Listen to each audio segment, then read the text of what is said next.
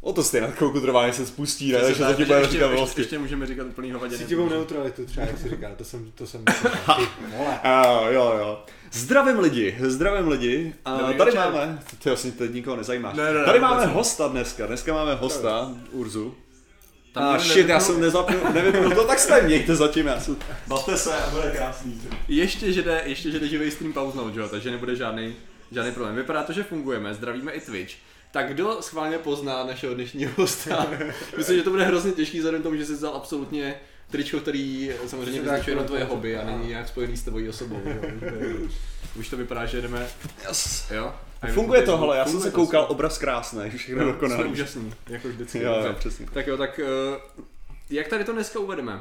Jak to pojedeme? Budeme se snažit teda, nebudeme asi to, co, jak my jsme se vyjadřovali v předchozích různých streamech a videích na Anarcho Kapitalismus, tak samozřejmě vyvolalo to spoustu reakcí, protože naše znalosti nebyly. Martine, ty už seš nablífovaný jako blázen.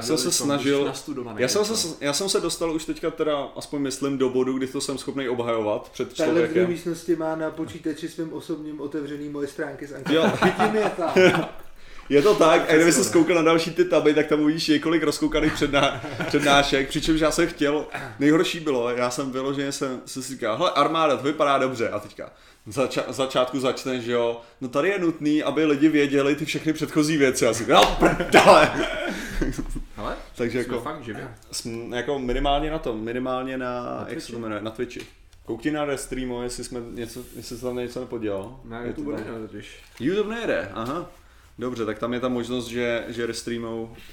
Zvedátoři stream, YouTube stream now.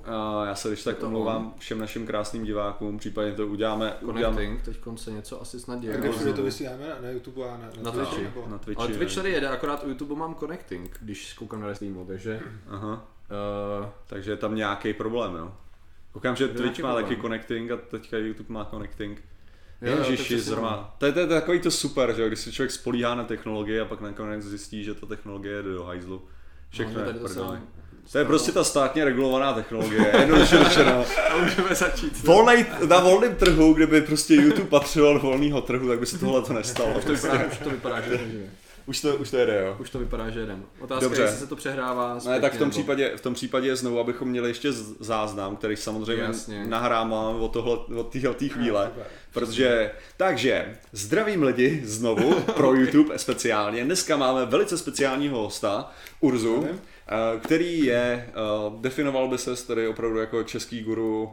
Ne, tak bych se definoval. Jak by se zdefinoval? Bych se jako anarchokapitalista prostě, žádný Myslím. Guru hlavně. Okay. Co tě k tomu přivedlo? Přivedlo mě k tomu to, že podobně jako ty jsem si říkal, to bude ale píčovina. A taky jsem se do toho různě tak trefoval a podobně.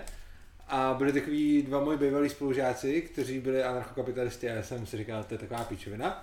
Potom jsem udělal něco takového jako ty, což znamená, všude jsem si tam otevřel ty stránky a četl si jejich maily, dohadoval se s nima a četl jsem se o tom knížky a tak. A nakonec jsem začal psát článek, který jako už po dlouhé době, říkal jsem si, teď napíšu článek, kdy jim to úplně rozsekám. A jak jsem ten článek psal, no jsem psal asi půl roku prostě, tak nakonec mi z toho vyšel vlastně opak a v podstatě jsem si vyvrátil sám své argumenty a dal jsem jim nakonec za pravdu. Jasný. To je zhruba to, co jsme, myslím, že oba dva četli na tvých stránkách. Ještě asi rychle tady musíme dodat pro YouTube. Tady už jela veselá diskuze a teď jdeme tak bohužel trošku strojně. Patriku Řenář, ten hodně peněz má. Jo, abych rád řekl, tohle je speciální díl v tom, že budeme trochu ignorovat donaty. Děkujeme vám teďka za tento první od Emperora Palpatina. Ale abychom nepřerušovali tohleto normální nějakou diskuzi, tak budou čtený pozdějc. Takže my vám samozřejmě děkujeme, protože díky volnému trhu jde vidět, že nás máte rádi a sledujete. A tedy, když nám posíláte donaty, aby jsme mohli dělat tuhletu věc, ale... Já navážu tam nesmíším. Budeme takhle se spíš později to číst. No jasně. Ale jenom jsem chtěl říct, že vlastně tady toho jsem si byl tak nějak zhruba vědom právě, že ty jsi se snažil dokázat opak a pak si otočil. Jo, a mě by zajímalo, jako v první řadě, jestli byla nějaká konkrétní věc, která tě přiměla začít otáčet, nebo jaký nejvlivnější, řekněme, zdroje, nebo kdo mohl být zodpovědný za tady to otáčení? Takhle, šlo o to, že já jsem, to, co jsem si myslel, že na čem to jako úplně rozstřelím, a co vlastně byl ten poslední bod, byla bezpečnost. Že já jsem se jako všechny ty otázky, které tam zněly předtím, jako prostě hasiči, nemocnice. Existují všechny takový docela jako easy, nebo easy, prostě jako dalo se k tomu dojít. A potom, když jsem řešil jako vymáhání práva, tak tam jsem si říkal, tady prostě stát musí být jako rozhodně v tom lepší, než volný trh, protože tam to bude hrozný. A teď jsem si udělal to, že jsem si udělal takovou jakoby studii, že jsem se to jako rozpadl do mnoha případů, co se může dít, jakože třeba zmrdí bohatýho, chudej bohatýho, dva střední třída proti sobě, jo, nebo, jo, a teď jsem se to tak rozpadl do těch případů a řešil jsem jako, jak v kterým z těch případů by to mohlo být, když tam je, nebo když tam není stát.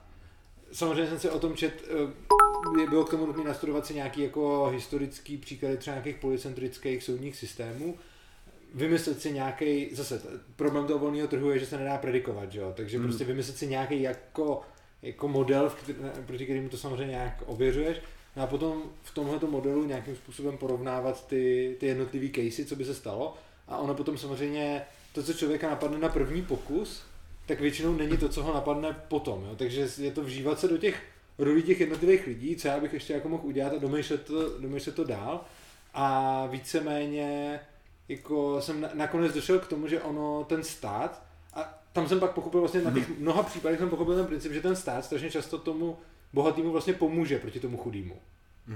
I když se jakoby tváří na opak. Protože, ale ještě já jsem chtěl říct, že tady tohle je zajímavá metoda, jako jak jsi k tomu přišel, na základě toho, že my oba dva jsme byli zaměřený takovým EZO způsobem, tomu říkáme, ezotericky, jakože, ne, že jsme byli přímo tak vychovaný, ale minimálně jsme k tomu dost inklinovali a přesně jako takovouhle cestu my jsme měli jakoby z toho EZA. Aha, to je zajímavý. Jakože, že prostě, že to jde... Vy jste byli EZO? Jo. Jako vážně? No, jakože... Ty jsi byl EZO? Jo. Ty vole. Byla to šok. Cesta z druhé strany. Jako jo, aby bylo jasný, takže já jsem jako perfektně schopnej pochopit tuhle tu cestu, jo, z tohohle toho. Poslední, jako... No jasně, ale tak vidíš, jo, tak ty, jako, když se na tebe kouknu, tak tebe bych tam teda zařadil furt, jo, jako. Že to je přesně, co bych do nějaký i míry jako řekl, že třeba stylem, kterým se prezentuješ, řekněme prostě vizuálně, tak jako to si teda nabral až teprve pozdějc, anebo jako jsi vždycky inklinoval do nějaký míry k tomu anarchismu? Ne, úplně naopak. Já jsem byl... Teď jsem tady něco... Ne, chodě, to neřešte, výmoutený. Já jsem byl, hele, dřív takovej typický pravičák konzervativec. Aha. Jakože prostě... Ale takovej ten... Takovej trochu zmrt, jo? Prostě jednou a dost a nejtvrdší tresty pro všechny a absolutní kontrola a žádnej jako... Aha. Jako, jo, a prostě když někdo prostě jednou udělá něco, tak zavřít až černá a zabít a všechno, a prostě jsem takový jako hrozně drsnej, takový ten úplně pro takový to absolutní právo bez... Popravdě z toho, když jsem četl o tom anarchokapitalismu a právu, já to tam furt cítím docela dost, jako. Člověče ne, protože já jsem to tam měl celou dobu právě hozený před ten stát, já jsem bral stát jako úplně prostě základ čeho, takže jsem k anarchismu jako vůbec neinklinoval. A anarchistou jsem se vlastně stal až po tom, co jsem prošel tímhletím vývojem, o kterém jsme tady mluvili. A co se týče toho, jak se prezentuju a tak, to je zase trošku jiná story, která nevím, jestli teda by jako diváky... No, já nevím, je to o tom, že anarchokapitalismus v podstatě spojuje takové dvě věci. Když si vezmeš, tady v Čechách, když řeknu pravice a levice, tak to není tak jasný. Já to vezmu radši na americkém systému, když se vezmu republikány. To se to fakt tak dobře přirovnává, že já to úplně nestáším v České republice. No, přesně, nám se to blbě je to, protože tam jsou furt nějaký výjimky, ale když si vezmeš fakt hezky, prostě v Americe máš teda republikány, demokraty, tak republikáni, že jsou pro nějakou ekonomickou svobodu, ale jsou proti, já nevím, gay svatbám a povinnám. Protože tam ten konzervatismus je spojený s tím. Přesně tak. Čili řekněme, že by se dalo říct, jsou pro ekonomické svobody a proti ekonomickým, proti osobním svobodám. A zase naopak ty liberálové jako vyzdvihují ty osobní svobody, ale jsou proti těm ekonomickým svobodám. No a ten anarchokapitalismus obojího bere tu část pro ty svobody, čili je ekonomicky na tom podobně jako ty republikáni a v osobních věcech jako ty demokrati.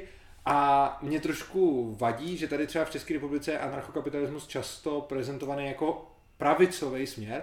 Já osobně si myslím, že to není ani pravice, ani levice a snažím se to vyvažovat, protože hodně anarchokapitalistů jsou prostě týpci v oblecích, který jako jsou, prostě ty libertariáni jsou často jakože takový ty ekonomové a tak a já se snažím působit jako způsobem, že jsme obojí. Jako. Ty se snažíš chytit ten zbytek, jo? Vyvažovat. Víceméně, aha, dobrý, tak to je taktický, Hele, já se tě zeptám na tu nejzásadnější otázku, kterou všichni samozřejmě milujou, hele. Když tady bude ten anarchismus, kdo bude stavět ty silnice? Ano, ne, protože ona, to je popravdě, že já jsem, ty jsi mi psal, jak se strašně děsíš tyhle otázky, protože ji nesnášíš, protože je tak jednoduchá neodpověď. Ale to, co se mi právě líbí, je to, že perfektně ilustruje celou tu myšlenku, takže jestli bys jí mohl teda vysvětlit. Okay, tak, jako v tom základu. Dobře, tak prostě silnice jsou biznis jako cokoliv jinýho, lidi se potřebují dopravovat, jsou ochotní za to platit, což znamená, že je obrovská incentiva pro, samozřejmě ne pro každou malinkou firmu, ale pro nějakého velkého developera, aby stavěl samozřejmě silnice tam, kde je to potřeba a následně volnotržním způsobem si vybíral peníze. Takže teď, když platíme dálniční známky, já nevím, vlastně to, co se teď vybere na silnice, jsou vlastně nějaký jako miliardy, já nevím, ročně třeba a něco takového je něco, co když někdo samozřejmě bude muset obrovskou investici, jako strašně velkou, čili to musí být nějaký třeba jako fond investiční, třeba kam mají lidi si spoří na důchody nebo prostě nějaká obrovská jako korporace, která teda vystaví nějakou dálnici a potom z toho bude dlouhodobě jako chceme prodávat dálniční známku nebo něco takového a bude postupně dostávat ty prachy. Přičemž samozřejmě by to šlo udělat tak, já si dokážu představit ty argumenty nějaký, že bych rychle dokázal jakože že tady jde i o to, že může hodně malých silnic může být postavený menšíma firmama, přičemž každý může prodávat technicky za to známku, akorát že jde o to, že díky, což by bylo problematický, že by člověk musel mít 200 milionů známek, ne, ale samozřejmě moderní technologie, můžeme to spojit do nějakého jako globálního systému a tvoje GPSka je může říkat prostě, hele, tady bys neměl jet, protože tady máš zaplacenou známku, tady bys měl jet, protože tady máš zaplacenou. Můj samozřejmě to, proč jsem chtěl tuhletu věc, protože krásně ilustruje jednu věc a to je, že tam vlastně to říká, že lidi, kteří si zvolej žít někde, co je víc izolovaný než jinde, kde se nevyplatí tu silnici postavit, pokud by tam nebyl ten stát, že jo, který tam postaví na úkor víceméně výběru těch daní, tak víceméně ta filozofie je, že to neslouží teda ten volný trh, evidentně řekl, tady tu silnici nechceme, fuck those people. Neřek, on řekl prostě, tady nechcete, vy sami si nechcete platit silnici, která by byla na kvalitativní nějaký úrovni, no tak to hold bude nějaká prostě rozbitá cesta, kterou, koho už to bude nejvíc štvát, tak hold vysype nějakým štěrkem a budete tam jezdit offroadama prostě. A samozřejmě je to, jako, teď si člověk řekne, to je jako asociální, na druhou stranu ono to prostě jenom odráží cenu života někde, jako je to podobný, jako že když si řeknu, já chci žít v horský vesničce, kde je to hrozně hezký, mám tam výhled a okolo čistou přírodu, no tak prostě holt za rohem nemám multikino a nemám tam supermarket, což každý chápe, protože to tam teď stát nedělá. Ale kdyby stát dal multikino do každý vesnice na horách, tak potom bude kritika, takže fuck those people prostě, oni tam nebudou mít ani to multikino. A to, že tam teď mají kvalitní cestu na úkor ostatních, je prostě úplně to samý, jakože prostě stát jim řekl, tohle to tady máte, i když jste se rozhodli žít někde, kde je to prostě drahý, a tuhle část nákladů za vás ponesou ostatní. Ale to se principiálně neliší od nákladů na ostatní věci. Když žiješ v Praze, tak tady máš super věci, ale zase tady nemáš tu přírodu a když půjdeš žít někam prostě na Sněžku, tak tady zase nebudeš mít ty super věci, jo. Tomu se myslím z toho, nebo mě třeba tady na tom vadí hodně jakoby jedna věc, ty silnice jsou samozřejmě jenom jeden případ, jo. Ale řekněme to takhle, že prostě lidi právě, kteří žijou, řekněme na ne ani úplně periferiích, ale řekněme třeba, že zapadlejší vesničky a takhle. Menší města, kde ta třeba dopravní, nejenom dopravní obslužnost je jakoby fakt blbá, jezdí tam sotva nějaká rachotina, nemyslím jenom autobus, ale třeba i vlak, že jo, jednou za čas, protože tam jezdit musí. Ať se dostáváme k tomu, že tam jsou služby, které ten stát dělá, protože tam jsou lidi, řekněme, jo, že dělá jakoby služby lidem, takže na to prodělává ekonomicky, což je třeba vypravovat tam autobus, který tam jakoby jezdit musí, aby ty lidi tam ten autobus měli, ale sveze prostě, ne, ať už 10 lidí, nebo tam jezdí jednou, dvakrát za den. S tím, že musí tam být dostupnost pošty, že jo, musí tam být nějaká rozvodnost, řekněme, nějaký pokrytí věcí a takhle. To znamená, že to jsou všechno služby pro občana, který vlastně jakoby stát sice tratí na tom, že občan je tam a musí pro něj dělat služby. Na druhou stranu ten argument toho, že ty lidi si vybrali tam žít, je do jedné míry, si myslím, do určitý míry jako správný. Ale zase můžeme říct o desítkách až stovkách tisíc lidí, víš co, který nežijou ve městech, že si vybrali tam žít, víš co, jakoby jestli tady to je aplikovatelný i na lidi, když to aplikuju třeba na lidi, co starší lidi, kteří tam žijou třeba prostě celý svůj život, plus tam mají nějaký pozemek, nebo takhle generace, jakoby, že by mohlo se zdát, že v tu chvíli to není jejich volba, je to místo, že by se mohlo zdát, nebo mi přijde v rámci toho anarchokapitalismu, že kdybychom to chtěli dělat efektivně, kdyby to měli dělat třeba firmy, to znamená, že řekli by prostě nevyplatí se kamkoliv do periferií dělat hromady služeb. To znamená, že ty lidi by se museli se stěhovala nějakým způsobem. Jo, kdyby na to nemělo. Což je mimochodem levnější. Ono to se, jako, že když jsou ty lidi sestěhovaný, tak to potom logicky zlevňuje prostě poskytování služeb těm lidem. Jako. Jasně, to znamená, že by docházelo k určitému nějakému vysidlování určitých oblastí. Jako tohle to těžko říct, jo. Ono zase potom, ono se hrozně blbě predikuje ten trh, protože tohle je ta primární věc, která by se stala, ale pak je otázka, jestli by náhodou se žít někde potom na tom venkově nestalo třeba symbolem nějakého luxusu, což by tam už zase ty služby mohlo přitáhnout, jo? Takže je možný, že by se třeba stalo to, že by vesnice nebyla teda teď v úzovkách Vidlákov, ale bylo by to teda místo pro jako fakt bohatý lidi, jo? Já nevím, to by bylo Vidlákov. Ne, já nevím, jo, to jasný, je to velký sídliště. Ne, ale to, co jsem mi brali, no prosím. Já jsem chtěl jenom jednu technickou, protože já se tady koukám, že sice nedropujeme framey, ale máme hrozně malý FPSko. Jo, tady se zdáně, tady píše 15 FPS smooth, když se koukám na výstup, tak to vypadá, že jedem, takhle to rozhodně nevypadá. My jedeme 30 FPS. Jedeme 30, ale na YouTube to vypadá jako takových 15-10, jo, což je hrozně zvláštní. Všechno jede úplně krásně, hele. Tak to fakt nedropujeme jedinej frame, všechno je krásně. Ne, když se podíváš, jak to vypadá na tom, jo. No, ale tak tvůj počítač, kdo beru vážně. A můj počítač, ne, tak já to beru z komentářů. Já tož tak nahrávám, takže pořád. Ale já jsem právě tady u těch silnic, ve skutečnosti já tam mám ten problém, že za předpokladu, že by to bylo, protože tam jde o důvod, proč by nemohl vzniknout nějaký monopoly jako kompletní, jako ta kontrola, že a dumpingové ceny, četl jsem si, řekněme, je to vyřešený nějakým způsobem, to nemusím vysvětlovat. Problém ale tady vidím přesně třeba v silnicích. Jo? Řekněme, že já jako superkorporát vlastním několik hlavních prostě silničních tepen, jsem schopný skoupit ještě nějaký lepší silniční tepny a tak. No a potom v rámci logistiky ještě vlastním nějakou logistickou firmu, která dopravuje. Tomu bych jenom můžete do toho, nebo schválně? Jenom jsem schopný skoupit, jo. Nevím přesně, co tím budeš potom zamýšlet, ale ono samozřejmě ty lidi, kteří to vlastní, nejsou úplně blbí, jo. Takže jako, když začneš něco takového skupovat a oni si všimnou, že něco takového se děje, tak oni jako nebudou úplně mít jako takovou motivaci ti to všechno prodat za nějakou normální cenu, protože když jako já budu vlastně jednu jako dobrou silnici a teď ty uvidím, že ty jsi jich skoupil okolo mě 10, tak si řeknu, tenhle ten člověk jde něco udělat a až to něco udělá, tak tahle ta moje silnice bude docela za tej důl. A ty nemáš absolutně představu, co ještě chci udělat, pokud nechceš tu silnici prodat, hele. Jako, ale já vlastním v tuhle chvíli většinu silnic, jo, ještě logistický nějaký jako centra a tak, hele, ta moc, kterou mám, jo, jako nekončí tím, že chci skoupit tvoji silnici, jak chci vypálit tvůj barák a zabít tvoji rodinu, jestli ji neprodáš. Je ti to jasný, prosím tě? No, jasně, ale tak vem si, že teď zase se dostáváš těch silnic nějakého práva, což jsme jakoby uskočili úplně jako stranou. A? Jako v pohodě, dobře, jenom když se také přeskakuje, tak se potom, těžko, já jsem se rozhodl ještě vrátit k té ekonomické kalkulaci. Aha. Ale prostě tam máš potom, ty seš někdo, kdo, řekněme, staví silnice, nebo jsi silniční magnát. Pak je tady někdo, kdo zajišťuje bezpečnost. A on je taky kurva mocnej a silnej, že jo? A takových lidí tady je víc, nejsi jenom ty.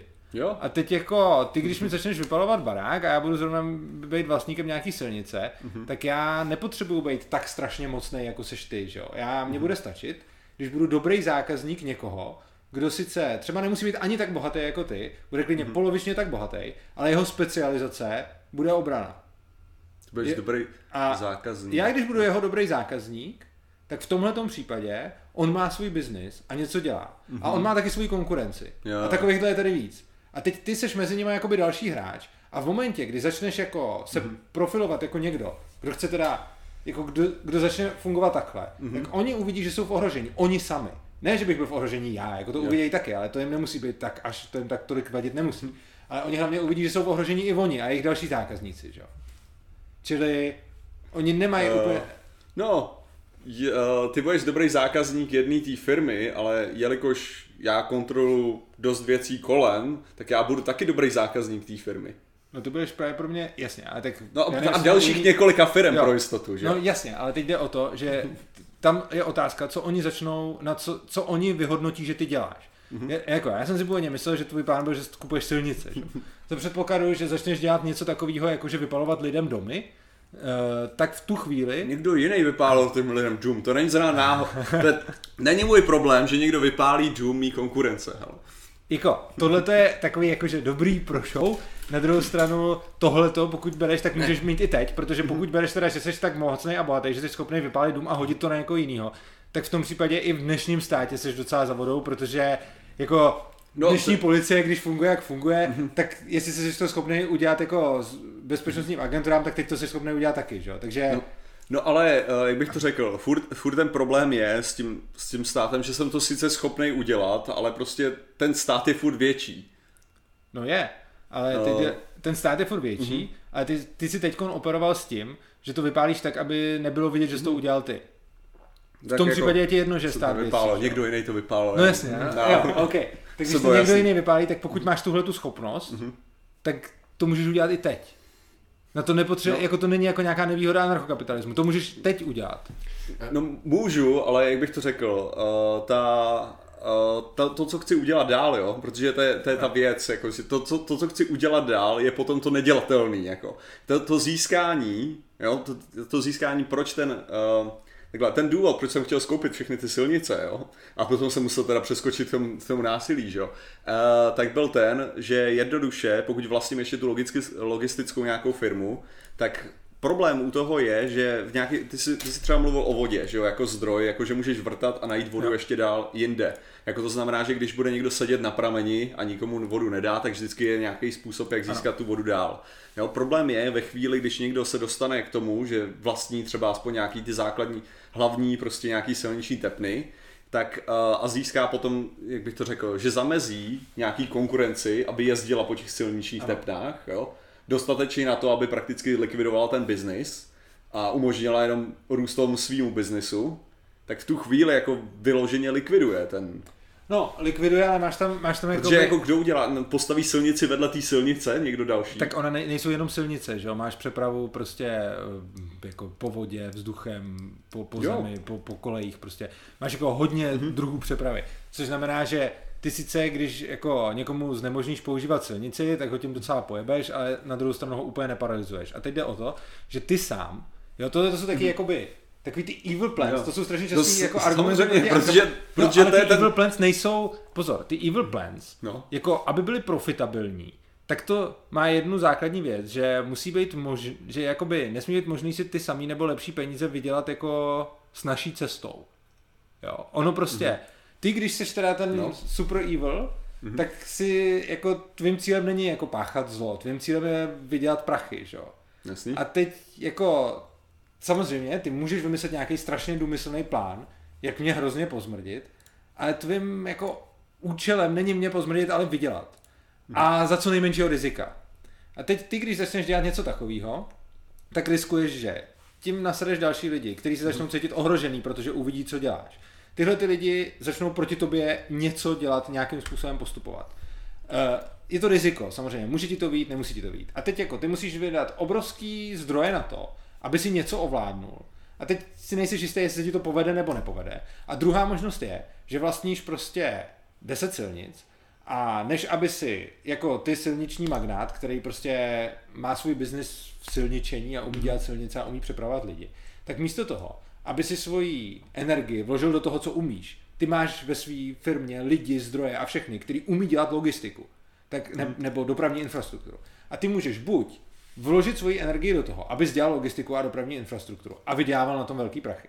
A nebo můžeš vložit svoji energii a všechny ty lidi, kteří jsou zaměřeni na tohle, do toho, aby se nějakým způsobem přetransformovali na největší desperáty, začneš likvidovat lidi okolo sebe. Ne, ty z toho děláš vulkánový ostrov, to, co říkám já, je, že já se snažím ovládnout kompletně logistiku. Jo, to je můj cíl, jo. To, že občas prostě použiju služby nějakých živlů na to, aby někomu vyhořel barák, že jo, protože mám prachy, který kontrolují tyhle věci, jo. Tak druhá věc, já využívám služby prostě. Jo, a teď se dostáváš teď jsou dvě možnosti.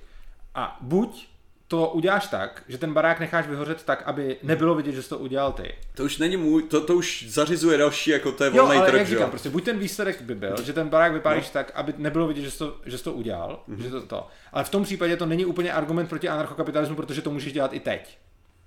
A nebo to uděláš jako otevřeně. Ale v tu chvíli už vystupuješ ze sféry logistiky a začínáš se obrovsky konkurenčně srát do biznisu lidem, kteří zajišťují bezpečnost. A ty jsou v tom lepší než ty, protože ty seš logistik. Oni jsou žoldáci. No já tam... Mohl bych to skočit, jo, protože tady to, my jsme to možná vzali až hodně od důsledku, jo, že možná takhle jsme se chytli jako těch sedic a řešíme takovou tu jednu část. A já jsem chtěl zrovna tu ekonomickou kalkulaci ještě. Ne, to je... já si myslím, že tam třeba zrovna tady u toho, jo, jakoby, když jsme teda v bodě, nějak jsme se dostali do bodu, to ještě se asi dostaneme k tomu, jak se vůbec můžeme dostat, že jo, do tady toho stavu, vlastně od toho stavu, kde jsme teďkon. Ale řekněme, že máme teda OK, máme bezpečnost. Říkáš, co chci, teda to super. Ve finále totiž existuje, že jo, bezpečnost je vlastně core, když to tak řekneme, jo? To je takový to gro, že záleží na otázkách. Rozhodně zdravotnictví je věc, zemědělství je věc, jo? Distribuce potravin, přesně, logistika, tady to všechno. Ale ve finále pod tím vším stojí ta, jak se lidi bojí, lomeno nebojí o svoje vlastní zdraví, bezpečí, o svůj barák, majetek a tak dále. Kdo jim tady to zajistí, že je v pohodě, a to ani nemluvím o nějaký národní bezpečnosti, že jo. A dejme tomu teda, že máme situaci, neexistuje nic jakoby centrální jurisdikční systém, jestli to dobře chápu, neexistuje centrální policie, neexistuje soudní systém ve smyslu takovým jakým... No existuje, jako oni jsou jako soudní jasně, systém ano. Může být buď centrální, ale máš i policentrický soudní systémy, s kterými jsou... Ale to jsou korporace, to jsou společnosti... Nebo korporace, nebo to může být kdokoliv, to může být nějaký sedlák. Není to prostě jeden, není to jeden centrálně řízený... Není to centrálně řízený, ale můžeš mít policentrický právo. Myslím, že on se může dostat do nějaké centrálně řízené, může vzniknout jako nějaký monopol, předpokládám, jakože prostě bude mít dominantní postavení. Může být samozřejmě někdo dominantní postavení. To je druhá věc. A teď my se dostaneme do situace, kdy v dnešní době, když vznikne situace, jako jste popisovali, příklad, já dělám tady business, chci být hajzan na někoho jiného, ale on ten někdo může být buď zákazník, anebo zná lidi, kterými jsou schopní rozkopat držku. Já znám lidi, kterým jsou schopní rozkopat držku, a je to na tom, jestli ty lidi, co jsou schopní nám navzájem rozkopat si držku, vyhodnotí, že se to vyplatí nebo nevyplatí, jo, protože na tom to vlastně stojí. Jakoby tady jde o to, že ta válka se vyplatí vést, jenom to přebylo, že si budeš mít benefit, ano, což mimochodem, když si tu válku obecně musíš platit sám, tak jsi v úplně jiný situaci, než když jsi politik, který tu válku, který mu to platí lidi. Což mě přivádí k tomu, jak jsi říkal, když by se ti povedl ten tvůj evil plan, o kterém jsi mluvil, tak jsi se v podstatě stal státem, mimochodem, jo? A to byl cíl celou dobu. A teď by se stal státem. No a teď ti vlastně ukazuje, že když budeš jako strašně evil, tak se staneš státem, ale pak máš tu moc pořád. Já bych tak byl hodnej, že jo, protože jsem chci být stát, že jo, nakonec, ale... No dobře, no, tak jako ano, tak by se jako, když se ti to všechno povede a budeš teda ten fakt zlej a budeš vypalovat lidem ty domy a podobně, tak se pak staneš státem. A máš tu moc pořád.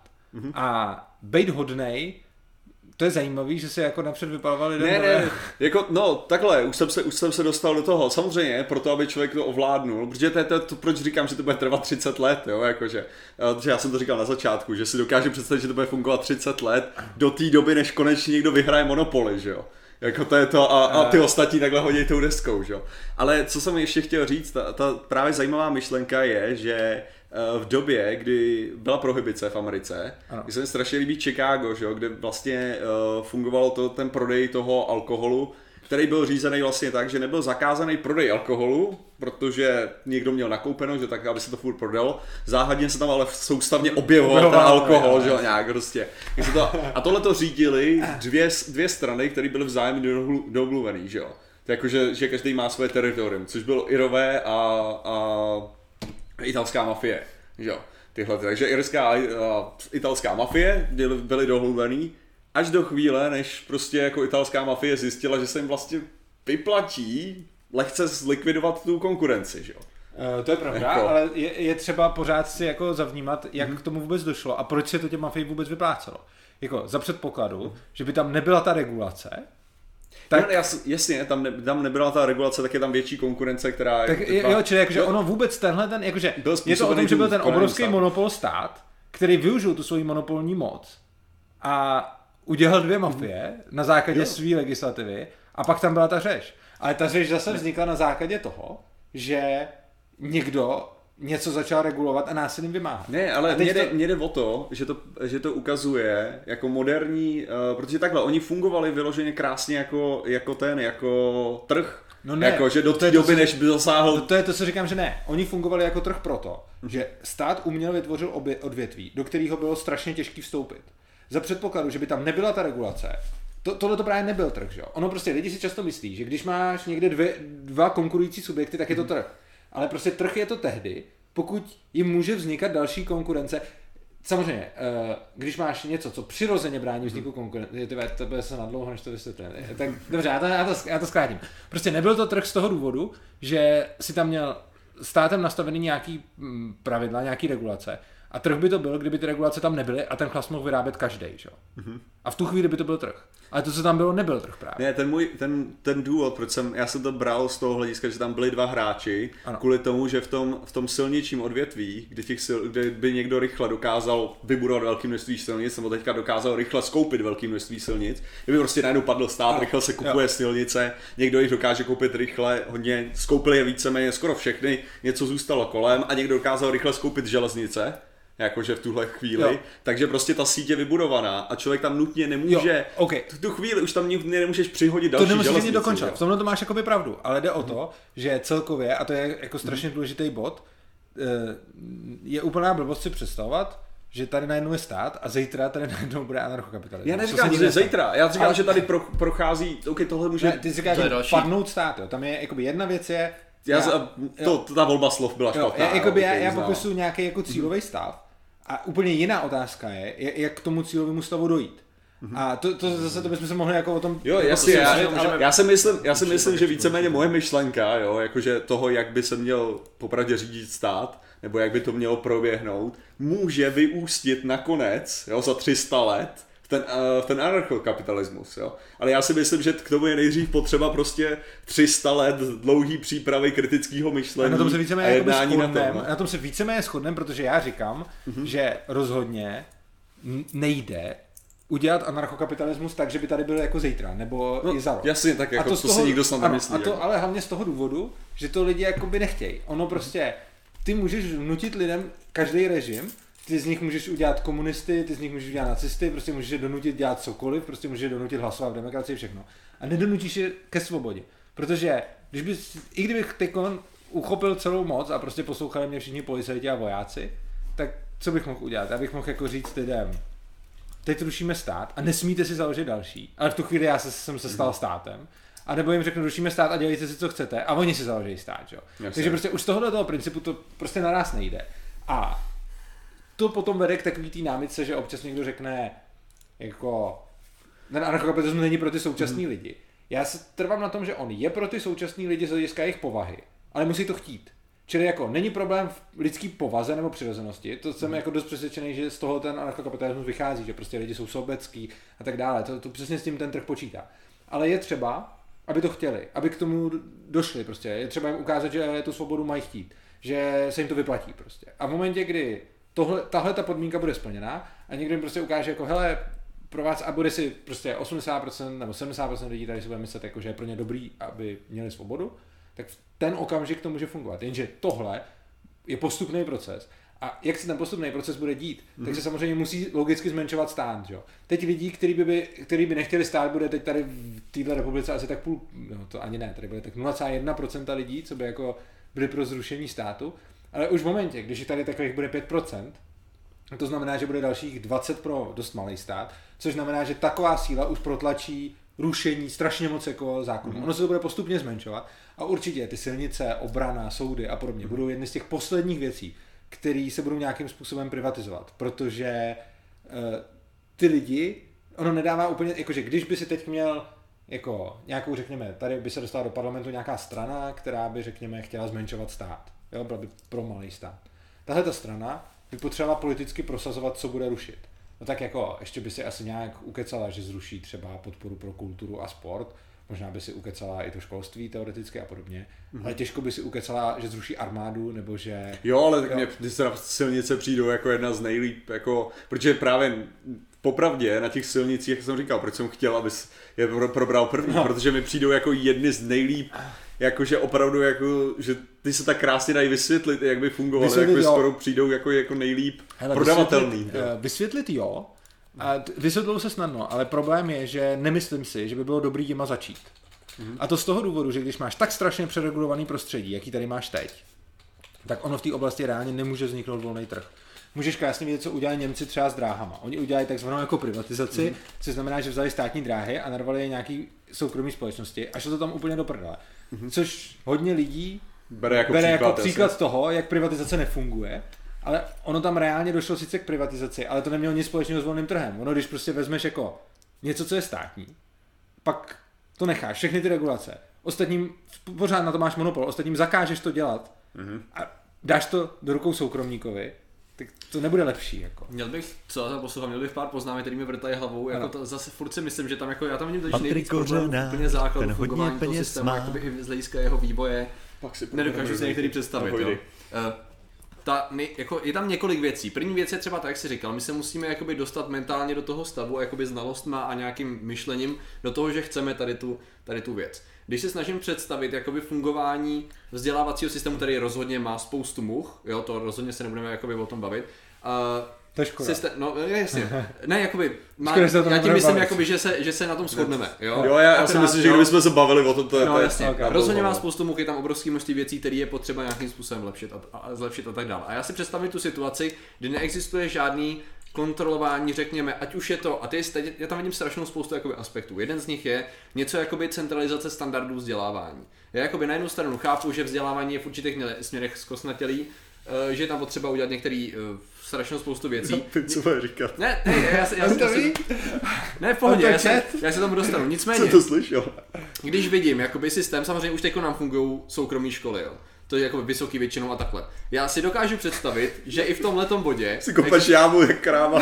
Ne, tak to je jenom jedna z věcí, jo, že jo. Jako, já bych do toho školství jako ani moc nezabíhal, protože to je jenom jedna věc. Jo, dobře, dejme tomu, že ty mi nějak za chvilku vysvětlíš, že existuje možnost, že ty lidi budou vzdělávaní v kritickém myšlení a že někdo bude zařizovat, aby měli obecný rozhled. To je právě ten problém, hele. Já jenom do toho skočím, že myslím, že to dokážu vysvětlit rychlejc tuhle chvíli. Nejenom jde o to, že vlastně ty můžeš mít ohromný množství škol, každý by měl mít možnost si vybrat, jakou tu školu. A potom, co se týče těch vysokých škol, tak hlavní problematika těch vysokých škol je, že stát dává určitou autoritu těm titulům, což znamená, že škola může prodávat ten sráčský titul a tím se prezentovat, ačkoliv to vlastně vůbec neznamená. S tím souhlasím, ale to jenom říká, že je potřeba spoustu věcí. A kritický myšlení. To je právě ten můj problém tady spíš, jakože to kritické myšlení, no, jakože, kterého my si tak vážíme ve své podstatě, tak to je třeba věc, že ty seš, to bylo, že jo, že některý lidi budou argumentovat, že víc by měl být důraz na náboženství ve školách, někdo by argumentoval, že má být víc na vědu, někdo by argumentoval, že má být víc na výtvarný ty a teďka lidi by měli mít tu možnost, že jo, si zvolit, že tam nemá být ta autorita, která řekne, tohle je ten správný způsob, že jo. Je to tak. Ano, s tím, že tam je jako strašně důležitá věc ta, že já vlastně jenom tím, že třeba my dva budeme mít rozdílný názor na to, jak mají být vychovávány naše děti, tak se v demokracii v podstatě ohrožujeme. Jo. To je strašně zajímavá, jako to je strašně zajímavý stav, do kterého nás to dostalo, to centralizované školství.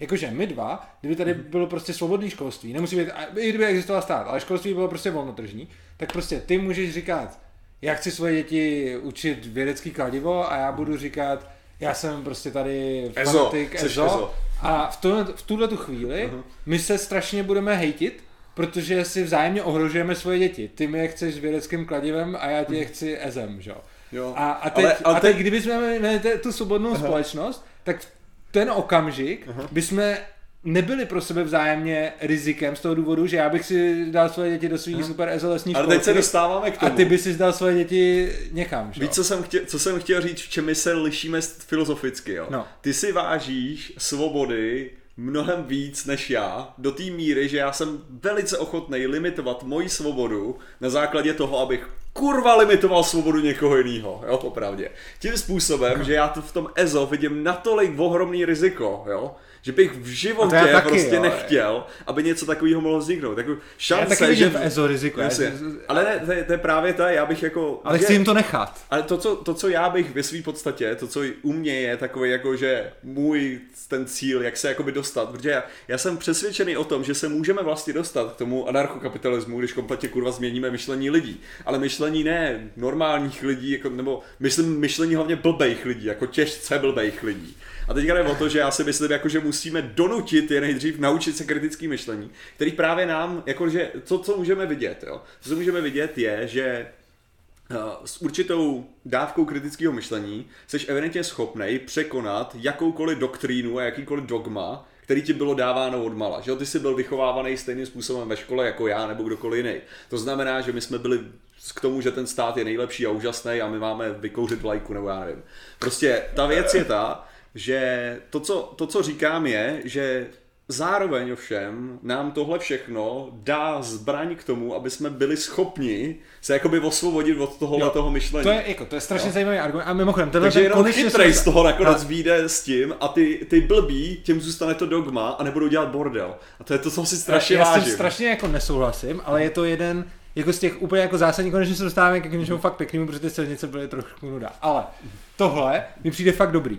Prostě to, co říkáš, já to teda beru, že máme to eticky jinak a že teda ti nebudu argumentovat tím, jak je svoboda super, protože ty jsi zjevně utilitarista a prostě logicky myslící člověk a takže tě neukecám na to, že svoboda je skvělá. Ale zkusím ti dát utilitaristický argument proti tomu, co jsi říkal. A souvisí to i trošku s tím školstvím. Já jsem členem iniciativy, nevím, jestli znáte, Svoboda učení. A svoboda učení je neznal vlastně, bych, ale teď už znám. Ale... Okay. Je to vlastně iniciativa, která je pro svobodu ve vzdělávání. A to vlastně všichni chápeme, že když se dítě chce naučit matematiku, tak co pro to musí dělat? No dělat tu matematiku. Když se chce naučit psát, tak musí psát. To všichni chápeme. Na druhou stranu všichni tak nějak chceme, aby lidi byli zodpovědní. Ale k té zodpovědnosti je to stejný. Prostě toho člověka naučíš zodpovědnosti tak, že mu necháš zodpovědnost. A teď mě se třeba ptali na jedné přednášce o, co jsem mluvil o nějakém jako vzdělávacím systému. Existují, mimochodem, to je zajímavý, existují svobodné školy, které jsou tady v České republice ilegální, ale všude na světě, jako nebo všude, prostě někde na světě jsou jich desítky, existují už ty nejstarší, jako jsou 100 let starý. A prostě tyhle ty svobodné školy vypadají jsou tak. Ty, který nemají šikanu? Taky, ale hlavně, tak oni nějakou třeba mají, ale řeší tam jinak, ale hlavně, to pointa je, že ty školy prostě fungují tak, že se tam nikdo nemusí nic učit, oni tam prostě ty děti přijdou, nemají tam žádný hodiny, nemají tam žádný třídy, nikdo je z ničeho neskouší, prostě si tam můžou dělat, co chtějí. Což jako z našeho pohledu vypadá, oni tam budou furt jenom hrát hry a nebudou nic dělat. Což je ta zkušenost, kterou udělají normálně učitelé v naší škole, že prostě když vezmeš teďkon třeťáka a řekneš mu nemusíš dělat nic, no tak on se nebude učit. Ale on se neučí, protože už ho tři roky nutili se učit. Jenže tyhle ty děcka, co jsou v této škole, kde nikdo nic jako nenutí, tak oni nevidí rozdíl mezi učit se a hrát si. Pro ně je to samý jako jít pařit hru a učit se číst, protože tam nevidí tu jako nemají tomu jako negativní stav. A tyhle ty děcka se ale učí jednu strašně základní věc. Oni teda jako ty výsledky těch škol jsou excelentní, což je jako super, oni jsou ve srovnání jako s průměrnýma. Jakože když srovnáš absolventy těchto škol a průměr, tak ty absolventi těchto škol jsou snad ve všem úspěšnější. Vím, že mi na to můžeš namítnout, že ten statistický vzorek rodičů, který dávají ty děti do těch škol, je jiný. Ale že to je dobrá námitka, že k tomu. Takhle, je to dobrá námitka proti tomu, co já netvrdím, tedy aby tyhle ty školy musely být povinně pro všechny, ale je to špatná námitka proti tomu, aby byly povolený, protože... Já se hádám. No. Každopádně to, k čemu se dostávám, je, že co si myslím, že se tam ty děti učí daleko podstatnějšího, než tu matematiku, psát se a tak, je ta zodpovědnost. Oni dostanou skutečnou, a ne takovou tu fake, kdy rodič vytvoří umělou situaci, v které to dítě je jakoby vystaveno skutečnému životu, ale ten rodič to jistí. On vytvoří skutečnou situaci, kdy ten člověk už od malička přebírá zodpovědnost za svoje vzdělávání. Což je strašně jako důležitý moment. A mě se právě ptali, to se dostávám k tomu, já jsem trošku odbočil, když jsem na té přednášce se mě někdo ptal, jestli bych svýmu 6letému děcku dovolil vybrat si školu. A kdyby to dítě prostě chtělo nutně do nějaké školy a říkalo já tam chci, jestli bych ho nechal. Tak já jsem na to odpověděl, hele jako, já bych mu vysvětlil, pokud bych si myslel, že že podmínkou byla, že to je fakt škola, kterou já považuji za úplný shit. Tak bych mu vysvětloval, proč si myslím, že ta škola je shit a proč to není dobrý. Ale kdyby si to dítě na tom stále trvalo, tak já říkám, jo, já bych ho klidně do takové školy dal, z toho důvodu, že pro mě je mnohem důležitější ta zkušenost, kterou to dítě udělá, že vzalo zodpovědnost za svůj život do svých rukou, něco udělalo a holt teda třeba nebude mít tak dobrý znalosti jazyka nebo něčeho, ale pro mě je mnohem jakoby důležitější tohleto. A teď, když se dostávám k tomu argumentu s těma blbýma lidma, to byl příklad na dětech. A teď, když se to rozšíří na celý ten argument s celou tou společností, s těma blbýma lidma, obecně, ty říkáš, já jsem ochoten omezit svoji svobodu proto, aby jsme omezili svobodu druhých lidí a neumožnili jim dělat jako pičoviny v podstatě. Těžký pičoviny, těžký pičoviny. A teď to, co já ti na to říkám je, tohle nebude fungovat.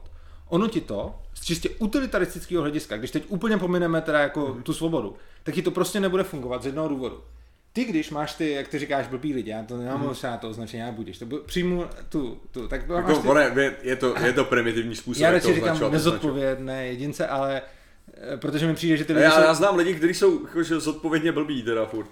Okay. Ale možná řekněme neinformované bez snahy. Ne, já budu říkat blbý, ale nemyslím to tak.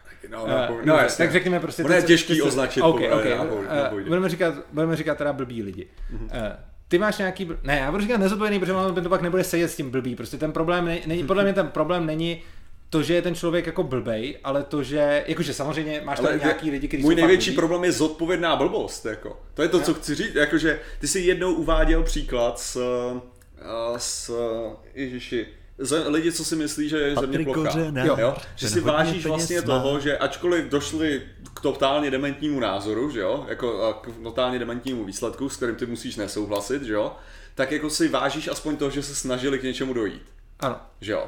No, kdežto moje logika je ta, že do prdele proboha tyhle lidi nemyslej, protože když se snaží myslet, tak dojdou totální píčoviny. Jako já si myslím třeba, tam jsem to říkal spíš jinak, než si vážím to. A co je navede myslet správným způsobem? Mně se spíš na tomhletom líbí ty diskuze a to je strašně zajímavý. U Flat Earthů jsou strašně zajímavé diskuze, kdy v podstatě ty Flat Earthři nedávají moc fyziku, ale pořád ji nějak dávají líp než průměrný lidi. Takže když, nebo průměrní ty, co tam chodí s nima diskutovat. No, to je, jako což to, znamená, je to katastrofa. Že potom jako to vypadá tak, že ty Flat Earthři si dokážou, jakože oni si obhájí tu svoji plochou zemi jako diskuzi, protože ta protistrana, skoro všichni, co jim to tam chodí vyvracet a smát se jim, jsou na tom fyzikálně mnohem hůř než ty Flat Earthři. Což znamená, že tam potom sledují diskuzi, kdy jedna strana má pravdu, ale je absolutně neschopná se jí obhájit, protože má tu pravdu v podstatě jenom náhodou a mají jenom protože to všichni říkali, tak to opakujou a v podstatě tu pravdu prosadí jenom tak, že se těm druhým vysmějou. Přičemž argumentačně v těchto těch diskuzích většinou vyhrávají ty Flat Earthři, protože oni mají prostě lepší argument. No, co nám to ale říká, že jo? No, ne, to je prostě já se chci dostat konečně k tomu, já se snadno odbočuje. To, k čemu se chci dostat je, že ty máš nějakou skupinu nezodpovědných lidí a ty řekneš, hele, já prostě si omezím svoji svobodu a budu je chránit tím před jejich píčovinama. Jenže tím pádem, když je chráníš před jejich píčovinama, tak tím snižuješ cenu dělání píčovin. Logicky. Když snížíš cenu dělání píčovin, tak se najde nějaká další skupina lidí, která byla těsně nad hranicí, že dělali píčoviny, ale ještě je nedělali. Ale na základě toho, že jsi snížil cenu dělání píčovin, tak spadli do té hranice, kde je začali dělat. Čili máš víc těch lidí, co dělají píčoviny. A čím víc ty budeš chránit nezodpovědný, tak tím víc těch nezodpovědných bude, protože cena té nezodpovědnosti se bude snižovat. Jo, prostě v momentě, kdy ty nezodpovědný nechráníš, tak cena nezodpovědnosti je nějaká. Čím více chráníš, tím nižší je cena nezodpovědnosti. Takže se ti začnou objevovat další lidi, kteří do toho začnou padat a začnou se chovat taky nezodpovědně. A oni potom, jak bobtnají, tak je to skvělý argument pro to, co říkáš ty, chránit nezodpovědný. Čímž pánem znova přibude víc ochrany pro více nezodpovědných, čímž vygeneruješ další nezodpovědný. A takhle to půjde neustále dál, protože když se podíváš na to, jakým způsobem jsou lidi chráněni před sebou samýma teď, jakým způsobem byli před 10 lety, tak zjistíš, že před 10 lety byli chráněni mnohem méně než teď. A ochrana lidí proti píčovinám, který si způsobují sami, neustále roste. Ale ono je furt přeregulovaný svět, je neustále furt víc a víc regulací. Prostě to, jak se dalo v 90. letech někoho prostě napálit a podobně, tak prostě je teď už většinou nějakým způsobem zakázaný, třeba to dělat sofistikovaně a tak dále. A teď se vlastně ten stát neustále vlastně investuje svoje zdroje do toho, aby lidi chránil před nima samejma, ale tím pořád zvětšuje počet lidí, který je třeba chránit před nima samejma, protože je to pohodlnější potom. Já bych tady to měl jenom takovou nezodpovědnost, tady v tom je totiž hrozně nebezpečný slovo, protože si myslím, že nevystihuje to, co jsme chtěli jakoby vzájemně i říct a nevystihuje jakoby tu realitu, protože zodpovědnost je rozhodně jedna věc, ale myslím si, že lidi tam bohužel jako fakt nevidím jiný slovo než blbý, jo, tady jako abych použil, jo, protože tady se nebavíme o tom, oni můžou být do určitý míry zodpovědný a právě s velkou zodpovědností tu blbost rozšiřovat, jo, protože oni tomu nějakým způsobem dospěli, pro ně je to... Jim to dává smysl. Asi vysvětlete, co myslíte blbostí. No, ale já dám příklad, mě napadl skvělý příklad. Vezměme skvělý příklad kontroverzní, ale který může mít reálný špatný dopad, a to je sice očkování. Jo, máme krásný příklad toho, kdy lidi, když se snaží na sebe vzít zodpovědnost toho, že mají ty správné informace, tak prostě šířej to, že prostě očkování, a teď nebudeme řečit konkrétní detaily, je prostě obecně hovadina a nemá to smysl. To začíná být v Americe, myslím, že jak originu reálně k problému, že tam tvoří epidemie nemocí, které už měly být dávno vyhnutý. To znamená, že svojí snahou o doplnění si svých informací a šíření jich je dál a občanskou zodpovědnost konají prostě špatné věci a je potřeba jim říct, je hezký, že se o to snažíte, děláte to debilně a my musíme nastavit jakoby nějaký, tady máme pravidla, jak se tím dělat. Jak by, a když se snažíš si tady to představit, jakoby vezměme tady tu samou situaci a hoďme ji do anarchokapitalistického světa. Dobře, tak můj jako hlavní argument, který pro vás moc jako neto, ale říkám ho diváků, můj hlavní argument je, že toho člověka bychom neměli násilím nutit k tomu, aby se nechal očkovat, pokud nechce, protože pro mě je hlavní argument svoboda toho člověka. I když samozřejmě mně přijde debilní neočkovat svoje děti, ale přijde mi za toho člověka, že nám nejde o ty lidi, ty ať si pochcípají. Jako, nám jde o ty děti těch lidí. A teď ta důležitá věc. Kdyby se tohleto jako dalo do anarchokapitalismu, tak ono totiž. To je trošku debilní věc na státu, že on reguluje ze všech stran tolik, že když zrušíš jednu z těch regulací, tak pak jsou tam jiné regulace, které tě v podstatě hodí proti zdi. Konkrétně tady. Když by si měl svobodnou společnost a očkování by bylo teda na svobodě každým, tak jako fajn, ale zdravotní pojišťovna by mohla nepojistit. Samozřejmě. Který by asi nepojisťovala, že jo. A ono potom, když máš zdravotní pojišťovnu, která tě nepojistí, nebo to pojištění bude stát tolik, co bude stát, a ty jako teď je to strašná prdel, jo? Teď jsi jako matka, která si řekne, já jsem alternativní hustá a nebudu očkovat svoje děti, tak je to hrozná prdel, protože máš stejně všechnu zdravotní péči, máš úplně všechno, protože ti to zaplatí ty ostatní. Ale v momentě, kdy budeš strašně hustá alternativní matka v anarchokapitalismu, tak najednou, dobře, nepojistíte si, neočkujte si svoje dítě, fajn, za pojištění 50 000 měsíčně, no ale, nebo nic. Ale počkat. A plus ještě dál. Patrik Kořenář, jsem majitel obchodu, no jsem neočkovaný nesměj. Jsem majitel školy. No, neočkovaný děti tady nechcem, prostě nazdar jako. A tímhletím způsobem jako se úplně přirozeným jako tlakem na ty lidi dojde k tomu, že oni se nakonec očkovat budou, a nebo budou žít v nějaký úplně vyloučený komunitě neočkovaných, která vymře jako. Což jako není úplně hezký, ale já si myslím, že k tomu ani nedojde, protože si myslím, že ty lidi prostě, ono je to teď strašně cool. Je to přesně o tom, že stát převzal cenu zodpovědnosti. On z nich převzal něco. A ty lidi teď, protože nenesou zodpovědnost za svoje rozhodnutí, se můžou strašně snadno rozhodnout, jsem hustá a neočku, protože jí to nic nestojí. Prostě ta ženská řekne, já svoje děti nebudu očkovat a všichni se poserte a zajistěte, aby byly zdraví moje děti, který já nebudu očkovat, protože něco. A to, co říkám já je, nechme ji neočkovat, ale sakra, ať si nese následky. A ono, to není tak, že bych říkal, ať ti děti pak vymřou. Já tím tvrdím, ono jich prostě rapidně ubude. Protože teď je to strašně určitě. Ne, jasně. Ne, ale já nemyslím, jako, že by já se rozchytil tím komický, ale ne, že ten problém potom je ten, že já si myslím, že ty lidi, kteří nechtějí očkovat, jsou zároveň jako podobně ty lidi, kteří jsou přesvědčení o tom, že moderní jako zdravotnictví, že jo, obecně je pod palcem Big Pharma, že jo, což znamená tak jako, proč bys do prdele vůbec chtěl být jako pojištěnej, když stejně všechny nemoci jsou způsobený tím, že máš negativní myšlenky, že jo. Ano, ale jde o to, že takovejhle budeš mít nějaký ten core. Budeš mít, ale těch bude strašně málo, těch, co tomu jako doopravdy věří, takže by za to byli ochotní položit život svých dětí. Jako těch bude pár, ale drtivá většina z nich se k tomu přidá, protože to prostě cool, protože to někde slyšeli a protože to nic nestojí se chovat debilně, což je pořád to, o čem mluvím. Jako ten problém, který je v tom, že prostě stát sníží cenu za to chovat se debilně. Lidi se začnou chovat debilně a on jim začne nějak bránit chovat se debilně. Oni se začnou chovat ještě debilněji, stát za to zase sníží cenu za ještě debilnější chování a pak musí přijít další regulace. Takhle to jde pořád. Proto počet těch regulací stoupá. Když by stát přestal snižovat cenu za debilní chování, neočkování je krásný příklad debilního chování, tak když by stát za to nesnižoval tu cenu, tak ono za prvý, to skoro nikdo nebude dělat.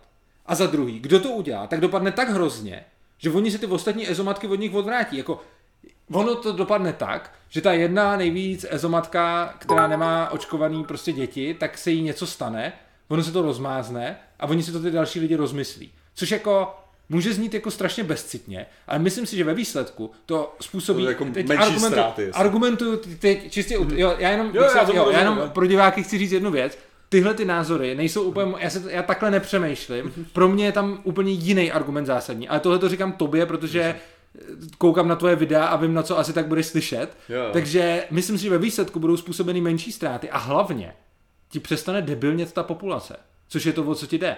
Protože když čím víc bude té ochrany proti blbosti, tím víc lidí budou dělat ty blbosti, tím víc to začne být cool a tím víc lidí budou následovat. Jednoduše řečeno, chceš vrátit zpátky přirozený výběr tím způsobem, že ta svoboda, která vlastně má tkvít jako v tom základu toho anarchokapitalismu, že každý je svobodný, tak s tou svobodou teda zároveň každý přijímá. Přichází ta zodpovědnost. Která je, jak se řekne, ultimátní, fatální v tom smyslu. Jo. To znamená, že ta svoboda stojí na tom, že ty máš svobodu naložit se svým životem jak chceš, ale zároveň to znamená, že můžeš jít hodně rychle do prdele, protože se nikdo absolutně nepostará o tvoje.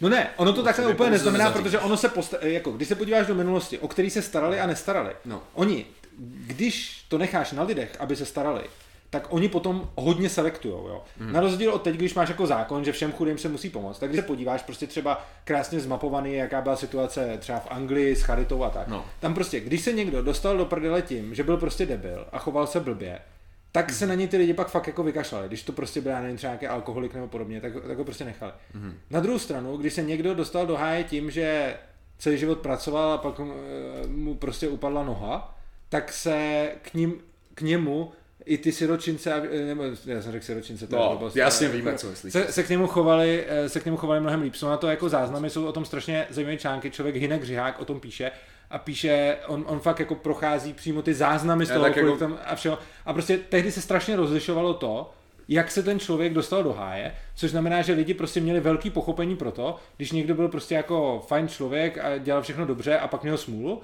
ale neměli moc pochopení pro to, když někdo prostě opakovaně zejména zneužíval té pomoci, tak pak už mu prostě nepomohli. Jasně. Mm-hmm. A že člověk, v tu dobu si ještě člověk mohl cestovat, teďka už by to bylo rozmázlý.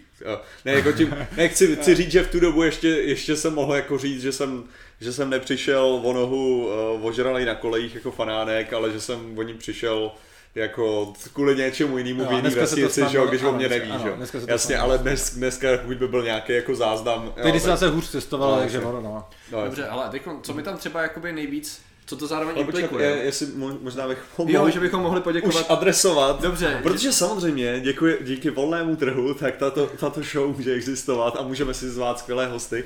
A chtěli bychom poděkovat všem dotujícím, kterými jsou. Dotující. A začal Edward Parpatým, pak Adam Grigar napsal Glory to Skepticism, takže děkujeme.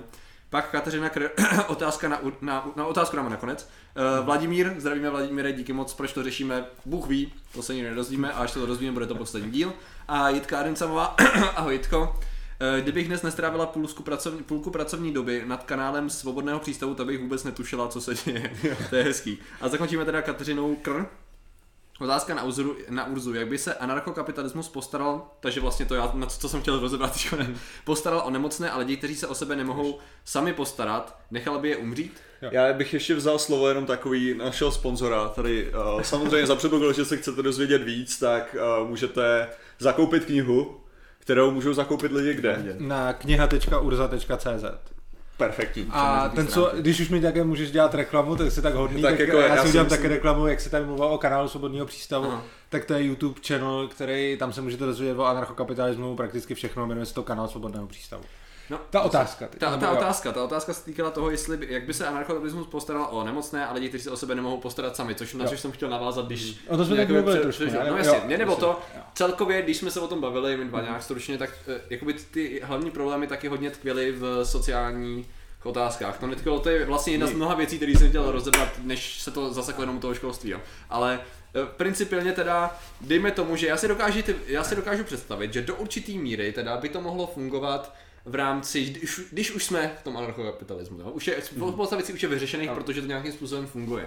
Nicméně tam samozřejmě, co já vidím jakoby v rámci toho určitýho přechodu, který jak jsme se shodli, asi teda by měl být hodně dlouhodobý, hodně plynulej a hodně dlouhodobý. To, co já říkám, naučit lidi kritický myšlení a ono se to tak nějak vytřídí, že jasně, bych dospěl k nějakému. Ale třeba jsou tam právě věci, kdy jakoby v tuhle tu chvíli je určitá pomoc základní, je poskytnutá lidem, kteří absolutně nemají prostředky ani schopnost se o sebe postarat. Jo.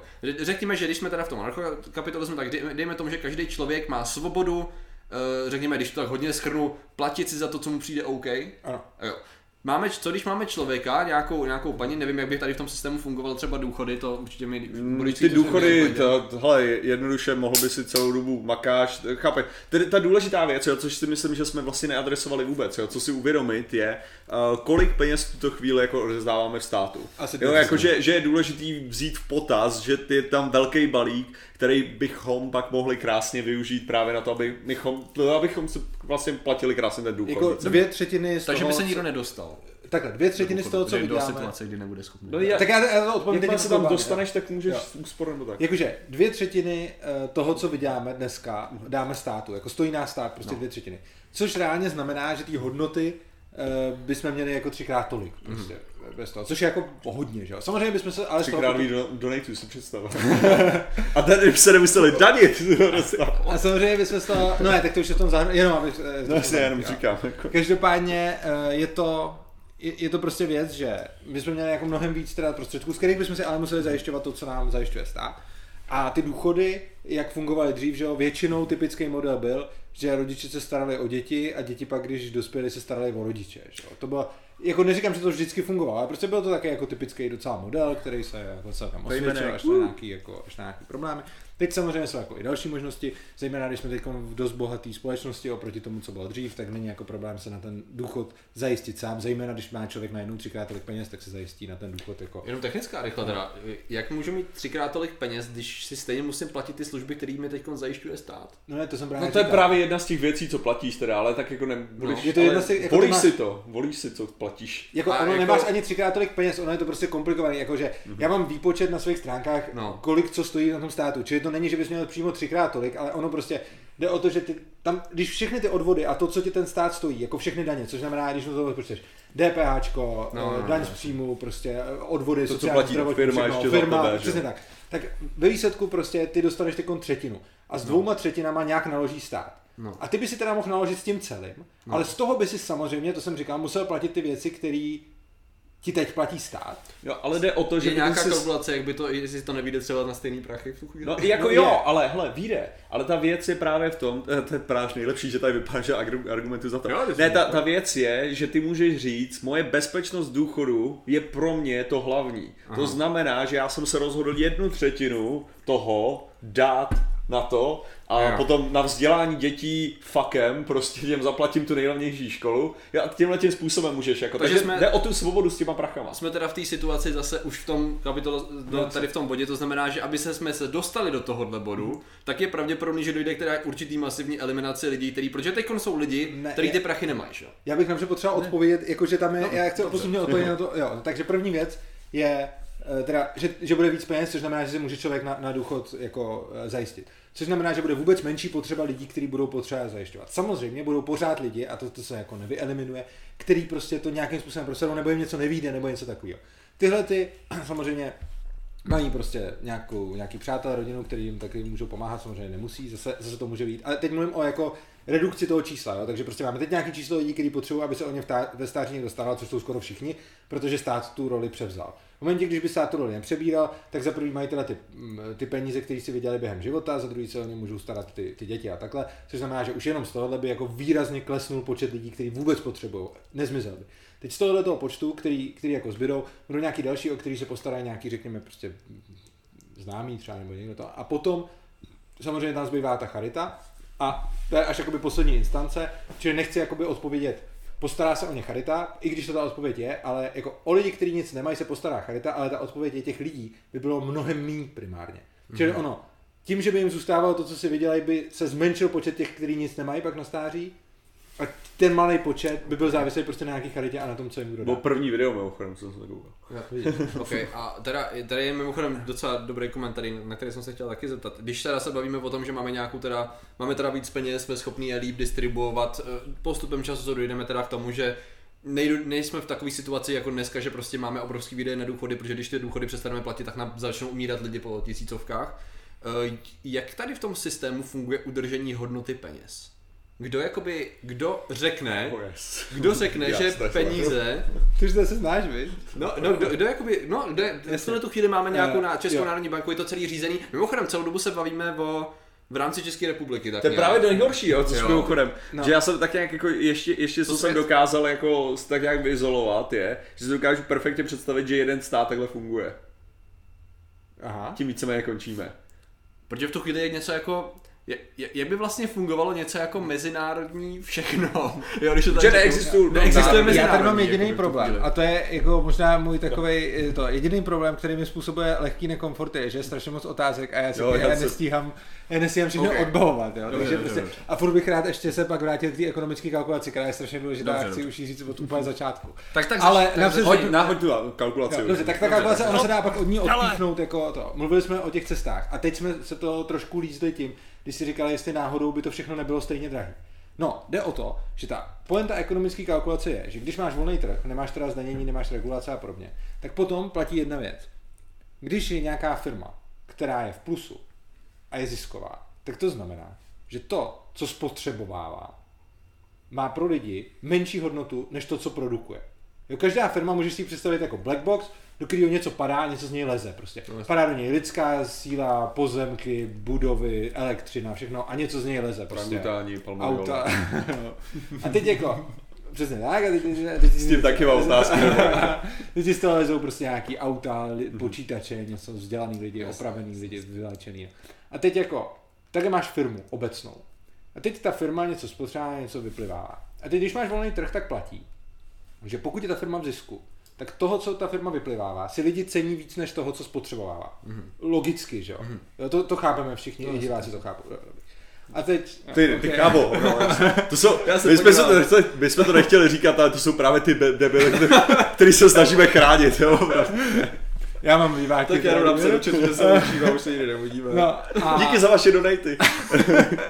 No a naopak, když je firma ve ztrátě, tak to znamená právě opak, že si lidi toho, co spotřebává, cení víc než toho, co vyplivává. Jo?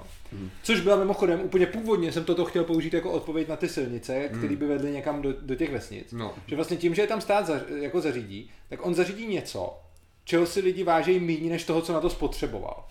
Jo? To, že ta silnice je ekonomicky nevýhodná, sice se řekne jenom, je ekonomicky nevýhodná, ale ono to má ještě dopad. Ono to znamená, když je ekonomicky nevýhodná, tak to znamená, že ten benefit, který ta silnice těm lidem přinese, je prostě menší, než zdroje, který přinesou zdroje, který spotřebuje.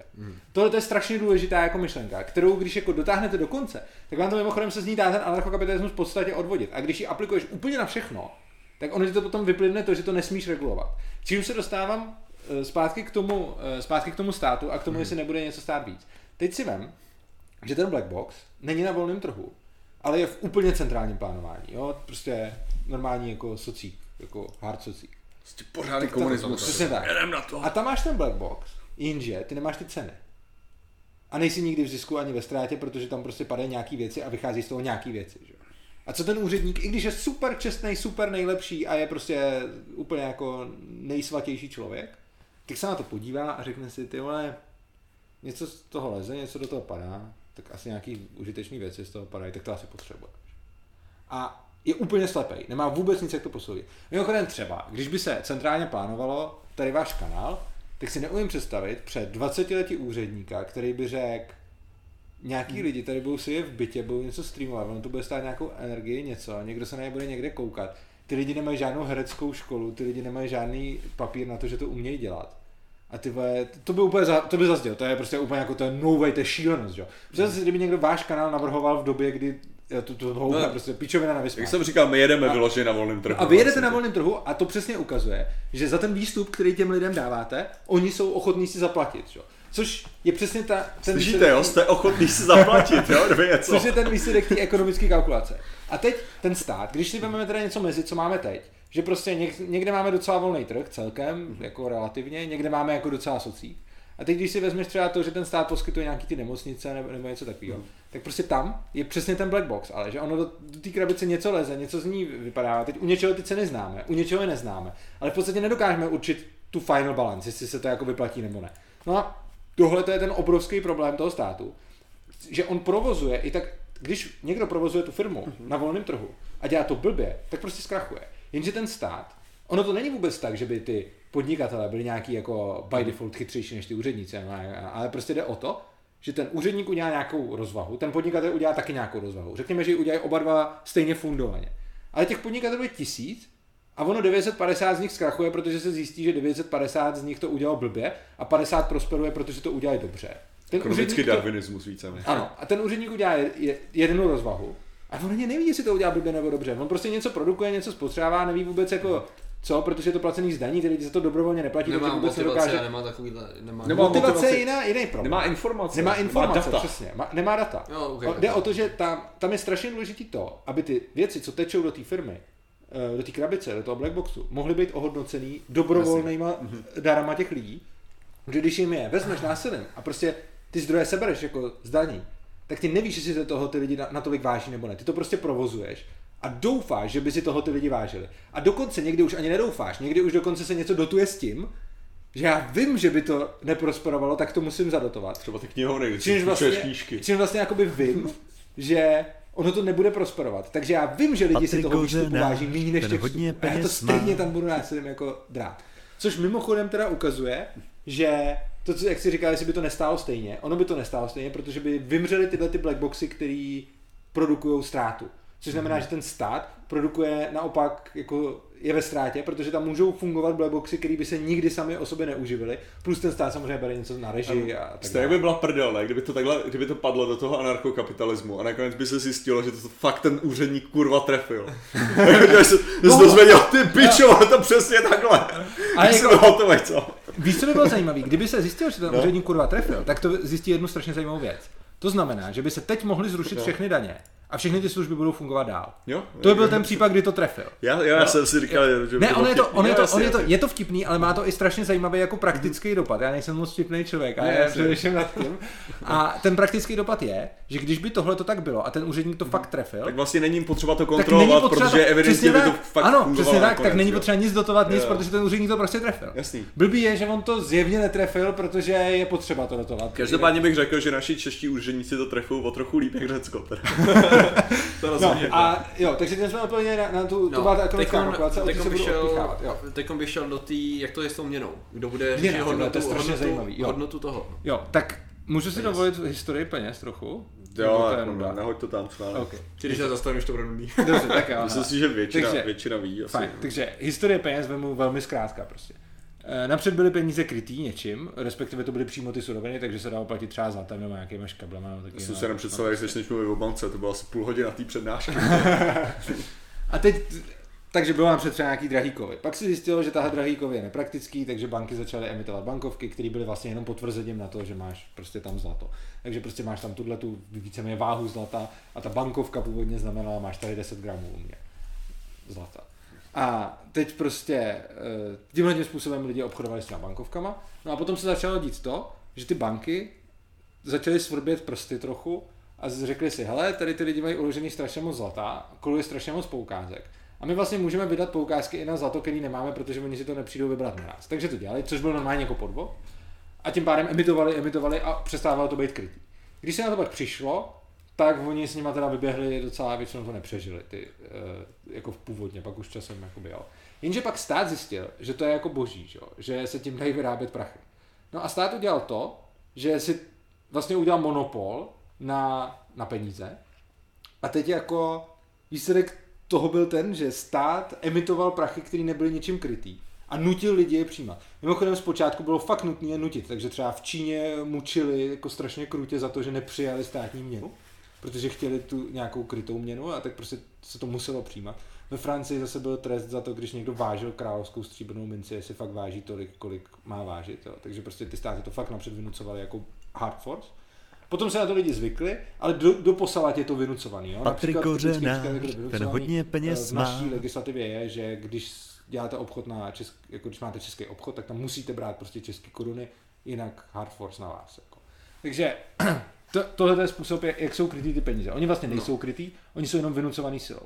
Samozřejmě takovýhle peníze, s těma by na volném trhu každý vyběh, protože nikdo nechce takovýhle debilní peníze, který někdo emituje a tím je vlastně okrádá. Tím, že ten stát a ty banky ty peníze emitujou, ty banky to dělají s posvěcením toho státu, tak vlastně padělají. Ono je to úplně stejný, jakože když budete padělatele, tak víte všichni, že dělá asi špatně, protože ten padělatel začne tisknout prachy a tím začne snižovat hodnotu vašich peněz a vlastně tím, co on se za to koupí, uloupí všem, co drží ty prachy, poměrný díl. Proto nechceme, aby lidi padělali. Že? No jenže, když tohle to stejný dělá ten stát, tak je to v pohodě, protože legislativa to schvaluje. Ale je to úplně stejný akt. Takže prostě emitace bankovek centrální bankou nebo komerčníma bankama podle legislativy je úplně to samý, jako když si někdo tady, když jsme si rozběhli stroj na peníze. To znamená, že jednoduše řečeno teda by muselo dojít ke změně, jakoby nejenom, že by tady to nemohlo pokračovat, ale muselo by se to vrátit zpátky k tomu, že jakákoliv měna bude používaná v anarchokapitalismu jako systému, nesystémovým, tak nebude fungovat stejně jako dnešní teda. Ne, nemůže fungovat. Ona by mohla teoreticky, ale lidi by se na to vykašlali. Nikdo by takovouhle měnu nechtěl. A všichni lidi by přecházeli na ty měny, které budou stabilnější. Jakože ono by se pravděpodobně dělo to, což se mimochodem dělo, můžeme se podívat třeba, to se dělo z Bank of Scotland a Royal Bank of Scotland, tam se dělo to, že byly dvě banky, které emitovaly a to byla strašně zajímavá situace. Já mám peníze u Royal Bank of Scotland, co mi teďka řekl? Ne, to už bylo dávno. Teď je to mnohem horší. Ale dřív to bylo tak, že oni... Prachy ze zvědátorů chodí na tu banku. Dřív to bylo tak, že oni se drželi v šachu tak, že obě dvě ty banky říkali jako, my vám vyměníme bankovky za zlato, kdokoliv přijde, ale emitovali jich trošku víc, než měli toho zlata. No a oni se potom vyjebávali tím způsobem, že si jedna ta banka nakoupila strašně moc bankovek od té druhé banky. A pak za něma přišla a řekla, my chceme zlato, že? A tímhletím se vzájemně ty dvě banky držely v šachu, což znamená, že oni trošku nadhodnocovali, ale ne moc, jo? Jakože to bankovnictví nebylo 100% krytý, ale bylo krytý aspoň na desítky procent, což teď se o tom nemůžeme nechat ani zdát. Jako. No a další možnost, která teď se zdá jako v moderní, či jako dřív zlato, že? A prostě drahý kovy, samozřejmě zlatý standard, hodně lidí si představí, jakože zlatý standard bude, že si budeme tahat sebou balóny, což je jako blbost. Typicky zlatý standard bude, že budeme mít kreditku a na ní nebudeme mít 10 korun, ale budeme tam mít prostě 10 gramů zlata nebo něco takového. A tím se bude platit a ta banka si pak bude to zlato někde přetahovat z jedné do druhé nebo něco takového. Ale kryptoměny, že jo, prostě. To je jako další teď jako možnost. Rozhodně ne Bitcoin, to už víme. Já super, myslím, že rozhodně ne Bitcoin. A ten Bitcoin má prostě ty limitace, no dobrý, jdeme dál. Jaký, to můžeme rozhodnout. Vyloženě, co týče těch transakčních problémů, že jo, jakože to vyloženě. Že jsou teď levné transakce? No teďka jo. Jako teoretický limit je tam prostě. A tak teoretický limit tam je jenom dokud se nezmění třeba můžeš zrychlit bloky nebo zvětšit bloky, segwit pomohl, že jo, prostě jako tam je spousta, jako myslím to není navždy. Ale myslím si, že už jako ztratí tu důvěru, než se k tomu dostane a nabíde něco jiného. Jako já si myslím, že cryptocurrency bude fungovat určitě jako kryptoměna, ale jenom prostě si myslím, že ten Bitcoin to podělá už jenom ta spekulace, která momentálně prochází moc. Jakože díky tomu, že to právě až bylo moc vyhnaný jako těma spekulantama a dalšíma věcma. Ale to vyletěli, jako já teda se v kryptosvětě pohybuju jako dost. A musím říct, že teda když vyletěl ten Bitcoin, tak vyletěly i ty altcoiny, jo. Čili to ten boom byl jakoby na všechny, a pak to jako spadlo, ale prostě obecně dobře, jak nebudeme... Ne, dobrý, ale říkám, kryptoměny si říkal. Ale kryptoměny prostě obecně by mohly být jako použitelné měny, které prostě fungujou, protože oni jsou dobrý v tom, že často jsou neinflační, někdy jsou aspoň stále inflační, jakože rovnoměrně, jako která. A tohle to se dá použít jako bankovní systém, jako peněžní systém, a nebo prostě když někdo by byl odpůrce kryptoměn, tak to zlato, že jo. Přičemž ono samozřejmě může být jakoby víc měn na jednom území v tom. Kdo to zlato bude držet? Kdokoliv ho drží, tak ten může jako vydávat. Chápeš, já bych, kdybych tady držel do hroudu zlata, tak můžu jakože vlastně vydat měnu, která reprezentuje, nebo jakože bych teda přijímal prakticky, tady záleží vlastně, je to furt ta reprezentace té důvěry, že jo, jako na té míře, že vlastně, která je krytá tím zlatem, jo, takhle. A samozřejmě potom nějaká bezpečnostní agentura by mi mohla rozbít trošku, kdybych nevydával ty, kdybych nedělal, neprováděl to. Ty bys i mohl dělat to, ty bys i mohl udělat, a to jako takováhle měna, tuším někde v Německu i teď dokonce něco takového vznikl, takový pokus prostě. Ty, jako on není podvod, když ty těm lidem řekneš, že to není krytý, jo. Jako ty, když jim vydáš svoji bankovku a řekneš, tato bankovka je směnitelná za zlato vždycky, tak seš podvodník, pokud není. Jasný. Ale ty jim vlastně můžeš říct, hele, já vydávám bankovky a oni jsou krytý z 10%. A necháš na těch lidech, jestli do toho půjdou nebo nepůjdou.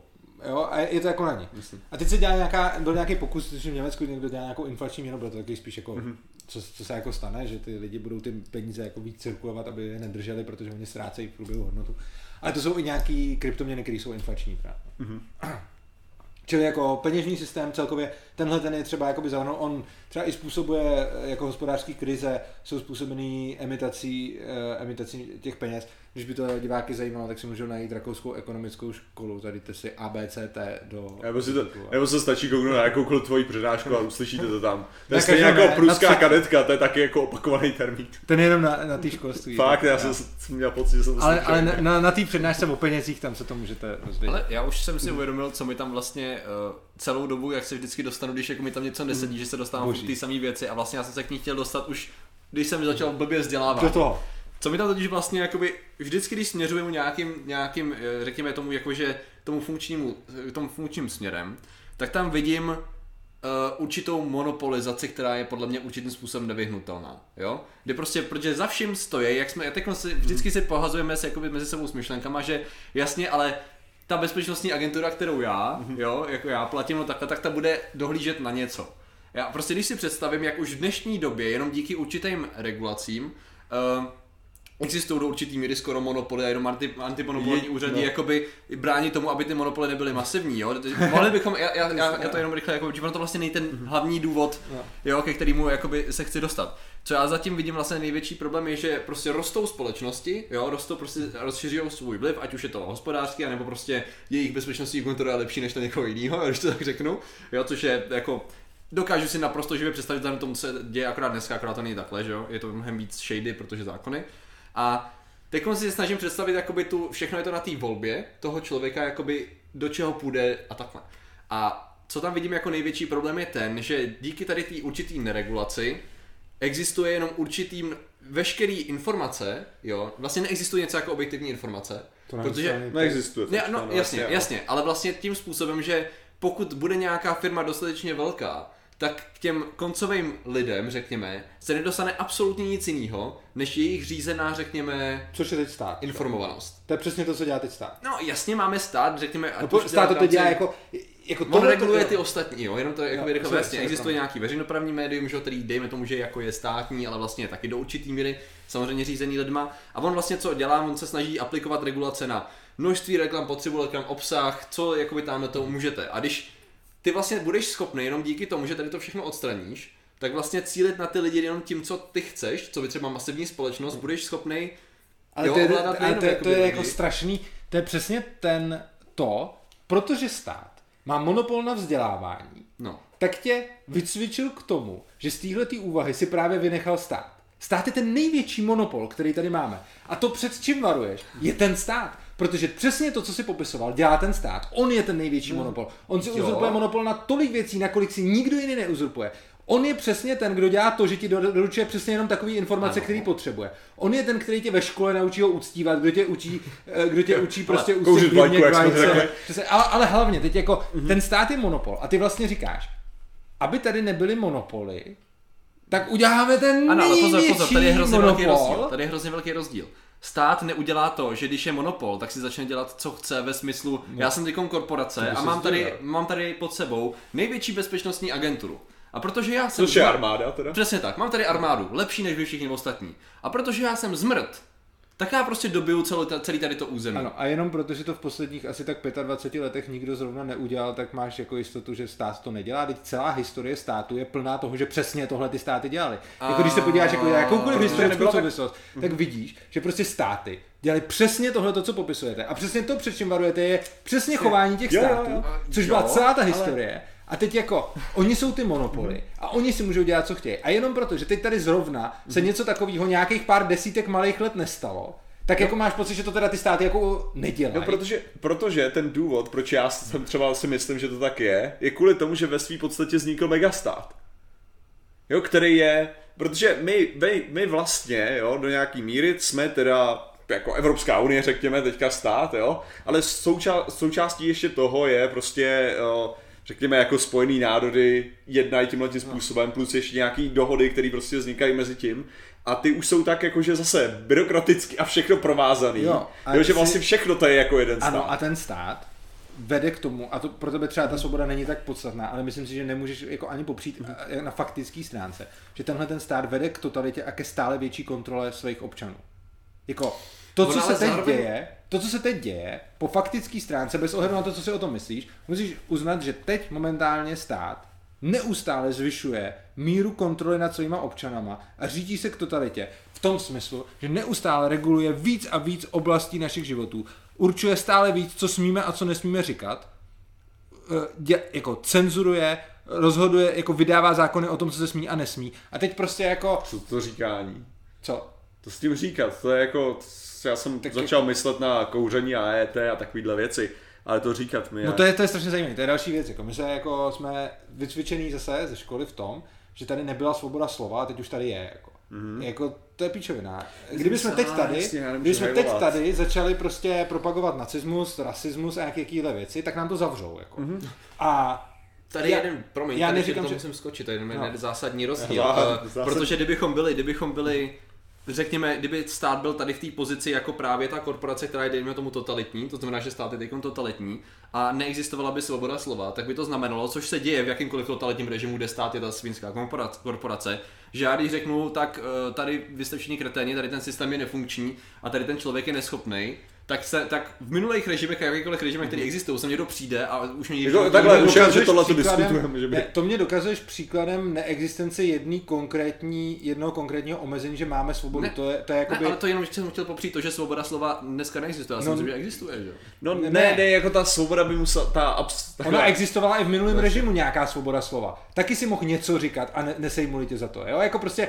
Chápeš, prostě je mu líto, že si nemůže zahajit, jde o to, že jde jenom o míru a že jediné, co se změnilo, jsou ty věci, které se smí a nesmí říkat a že prostě v minulém režimu to bylo z hlediska PR udělaný blbě, protože ono se zjistilo, to prostě normální vývoj. Oni jako si ty státy původně mysleli, že když zakážou jakoukoliv kritiku toho režimu, takže jim to jako pomůže. Ono se ukázalo, že jim to moc nepomohlo, protože lidi psali samizdat a stejně si ten stát nějak tak kritizovali. A tím pádem se zjistilo, že to není moc funkční strategie. Mnohem funkčnější strategie je to, že se ve školách do těch děcek naleje prostě, co si mají myslet, a jako hlavně o tom státu. A je strašně zajímavý, že když teďkon přijete ke člověku a řeknete mu bezstátní společnost, volný trh, tak jako mám s tím bohaté zkušenosti, protože to dělám už 10 let, skoro každej mi během 5 vteřin řekne, to je úplná blbost, to nikdy nemůže fungovat. Přitom za tu chvilku on si to nikdy nemohl promyslet prostě, jo. Jakože ty sám víš, kolik jsi strávil času na to, aby si to... A já vůbec neříkám, že kdo si to... Značí nedostatečný čas jsem si strávil. Ano, a já říkám, já neříkám, že kdo si to přečte, tak se mnou bude souhlasit. Mm-hmm. A jsem v pohodě s tím, když někdo řekne, hele, přečet jsem si, co jsi napsal, přečet jsem si přednášky, přečet jsem si ještě nějaký další autory a výsledkem je, že mi přijde, že tohle to nebude fungovat. Fajn, prostě v pohodě. Ale jako drtivá většina diskuzí, které vedu, jsou, že k někomu přijdu. Ten člověk vůbec nic o tom neví, odmítá si o tom cokoliv zjistit a rovnou říká, že to nefunguje. A popírá i úplně základní ekonomické principy. A dostáváme se na bázi toho, jak se debatuje o flat earth, jako z obou stran. Já se vsadím, že bychom byli schopní tady si pozvat anarchistů, kterých prostě bude stejně jakože je to strašný, jo, že jo? A jako to pak to vypadá tak, že ty lidi ví. Rozhodně ano, to naprosto souhlasím. Ale to, co tím chci říct, je, že ten stát v podstatě do všech zaseje už hned od malička, kdy se ty děti ještě nemůžou bránit, tak do nich zaseje, že stát je správnej. A říká jim takový ty věci, jako máme svobodu slova, máme být vlastenci, máme ctít vlajku a tak dále. A vemte si, že vy jste vlastně, vidíte, vy jste skeptici, to je něco pro vás. Tak jako, když si vezmete, jak funguje náboženství. Náboženství funguje tak, že se o tom v první řadě nemá přemýšlet, v první řadě se hned ty děcka mají prostě naučit, že něco je posvátný a tak dále. A pak až se o tom může do jisté míry diskutovat. Teď se děje to, že ten stát, jako etatismus, víra ve stát, je momentálně nejsilnější náboženství, který na světě je. Akorát lidi neví, že je to náboženství a má všechny ty znaky, vykazuje. Jako, vy jdete jako malí do školy. Asi chodil fakt do blbý školy, protože v zásadě nemám ten pocit. A vidíte, jako, já jsem třeba nevěděl, že má být nějaká úcta k vlajce, tyjo, asi do 25 let. Ty jsi třeba nevěděl, že má být úcta k vlajce, mě už to učili v 6. Ale... Počkat, ty jsi chodil v Praze nebo? Ne, já jsem... Jo, z Plzně vlastně seš, teoritovědně. Ale mě už to učili přesně, ale to je jedno. Každopádně, co tam rozhodně vyselo, a to vyselo možná i u tebe, na zdi státní znak a podobizna prezidenta. No, náboženský symboly, že jo? Prostě máš jako vyvěšený. A teď jako máš náboženský symboly. Ty naši školy neposrali. Dobře, tak teď je to jedno, na který škole co přesně vyselo. Ale prostě ta pointa je, že jste se teda učili, že některé věci jsou jako správný. Ten člověk se první dozvěděl, co je správný, aniž o tom mohl kriticky uvažovat. A pak, až se o tom má být vést nějaká diskuze. Ale jak se dá kriticky diskutovat o něčem, co se napřed naučíte uctívat? Bez ohledu na to, jestli mám nebo nemám pravdu, tak ta diskuze se reálně vést nedá, protože většina lidí to prostě smete s tím, že a oni jsou emocionálně nastavení, že prostě zrušit stát, to je útok na všechno a stát prostě nemůžeme zrušit. A vůbec to ani neposlou, jakože si to jako často vůbec ani neposlechnou, nebo prostě, že to prostě a teď jako ten stát si úplně hned na začátku nastavil tohleto. Dělá přesně to, co ty se zbál, že by dělala ta velká korporace, kdyby získala tu moc a že by třeba všem na začátku jako řekla, kdyby to byl třeba mekáč, tak by všem řekl, musíte všichni jíst cheeseburger k snídani a Big Mac k večeři a furt to jenom musíte jíst. A dá se to nějak toho odhlasovat, že bychom to... a tohle to by jim vysvětlil a ty by si říkal, ty vole, ta svinská korporace, to všem to. Ale ty kdyby si byl v tu chvíli, jako mezi těma lidma, kteří to byli naučen, tak ti to vůbec nebude připadat, protože to budou všichni dělat. A všichni ví, že jenom nějaký debil si nedá ten mekáč, který je strašně zdravý. Jasně, tady ten konec, jasně to souhlasím, nicméně já si myslím, že to jak jsi mluvil o té indoktrinaci státem, já nemám, jako rozhodně v České republice nemám pocit, že se děje to, co se právě ono. To je právě ono.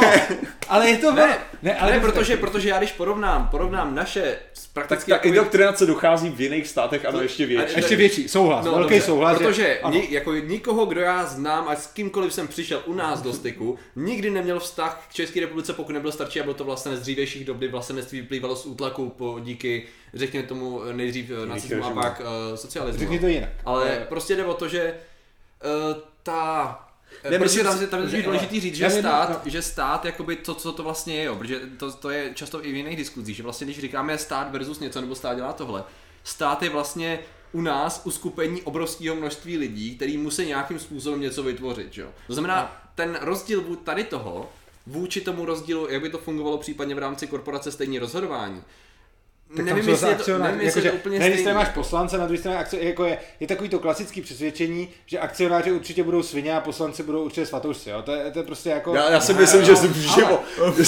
že kdokoliv si myslí, že poslanci... Jak jsem říkal, Simpson efekt. Ale to je přesně ten paradox toho, že prostě lidi si nemyslí, ano, a to je přesně ta indoktrinace, to je další ukázka, lidi si nemyslí, že poslanci jsou svatoušci. A kdyby se těch samých 200 poslanců rozhodlo a řeklo by, hej, my vám fakt doporučujeme, abyste teďkonc dělali tohle a tohle, taky všichni pošlou do prdele. Ale v momentě, kdy to samý vydají jako zákon, přitom to dělají ty samý lidi, mají ty samý poradce, ty samý informace, úplně všechno, tak je to najednou svatý. A většina lidí ti řekne, to musíš respektovat. Přitom ti řeknou úplně to též. A jenom jednou tomu dají nějakou rituální podobu, ke který jsme jako byli vycvičeni uctívat. A ty ještě, to je ta hrozně důležitá věc, kterou jsem ti chtěl říct. Jak si říkáš, že si myslíš, že tady ta indoktrinace není. Souhlasím, v jiných státech je větší, většinou, to souhlas. Taky proto v České republice, i proto je tady jedna z největších libertariánských komunit na světě vůbec. Libertariáni to jsou nejenom anarchokapitalisti, ale i zastánci malého státu. Ale... Ne, to jsou v pohodě, to není jako tady tenhle. Všichni se shodneme, asi i my na tom, že prostě reklama, normální třeba tahle, to všechno, co tady, tak nás nějak ovlivňuje, že jo? No. To všichni jako, nikdo to asi nebude popírat, že když se tady podívám, co tady všechno je. Reklama nás ovlivňuje. A dokonce jste mi tak hezky nabídli, že se tady můžu vystavit knížky a podobně, tak to všechno nás ovlivňuje. Ano. Jsou tady dospělí lidi, kteří koukají na ten kanál, můžou ho kdykoliv vypnout, nemusí na to vůbec koukat, můžou se na nás úplně vystrat a koukají na něj 2 hodiny týdně při nejlepším. A víme, že tyhle ty věci, a máte tady vystavený, je ovlivňují. A teď. Vy na jednu stranu řeknete, že dospělého člověka, který na to nemusí vůbec koukat, ovlivní tady tohle a proto to tady máte. A je tomu vystavený 2 hodiny týdně, dobrovolně. A na druhou stranu, malý dítě, který je tomu vystaveno 8 hodin denně, nemůže nic jiného dělat, musí tomu být vystaveno, takže ho to neovlivní. Jako proč by měl tady tohle ovlivňovat ty lidi méně než... Jo, no tak, dobře, pardon. Tak ty si říkal, že ta indoktrinace tady není. A že v tom smyslu, jak jsi to popsal ty, taková ta skoro až fanaticky znějící, tak jsem to myslel. Ale já jsem nemyslel, že... Taková ta ve smyslu, jakoby, já souhlasím s tím, že ten vzdělávací systém nastavuje takovej ten... Hele, já ti to hnedka jenom...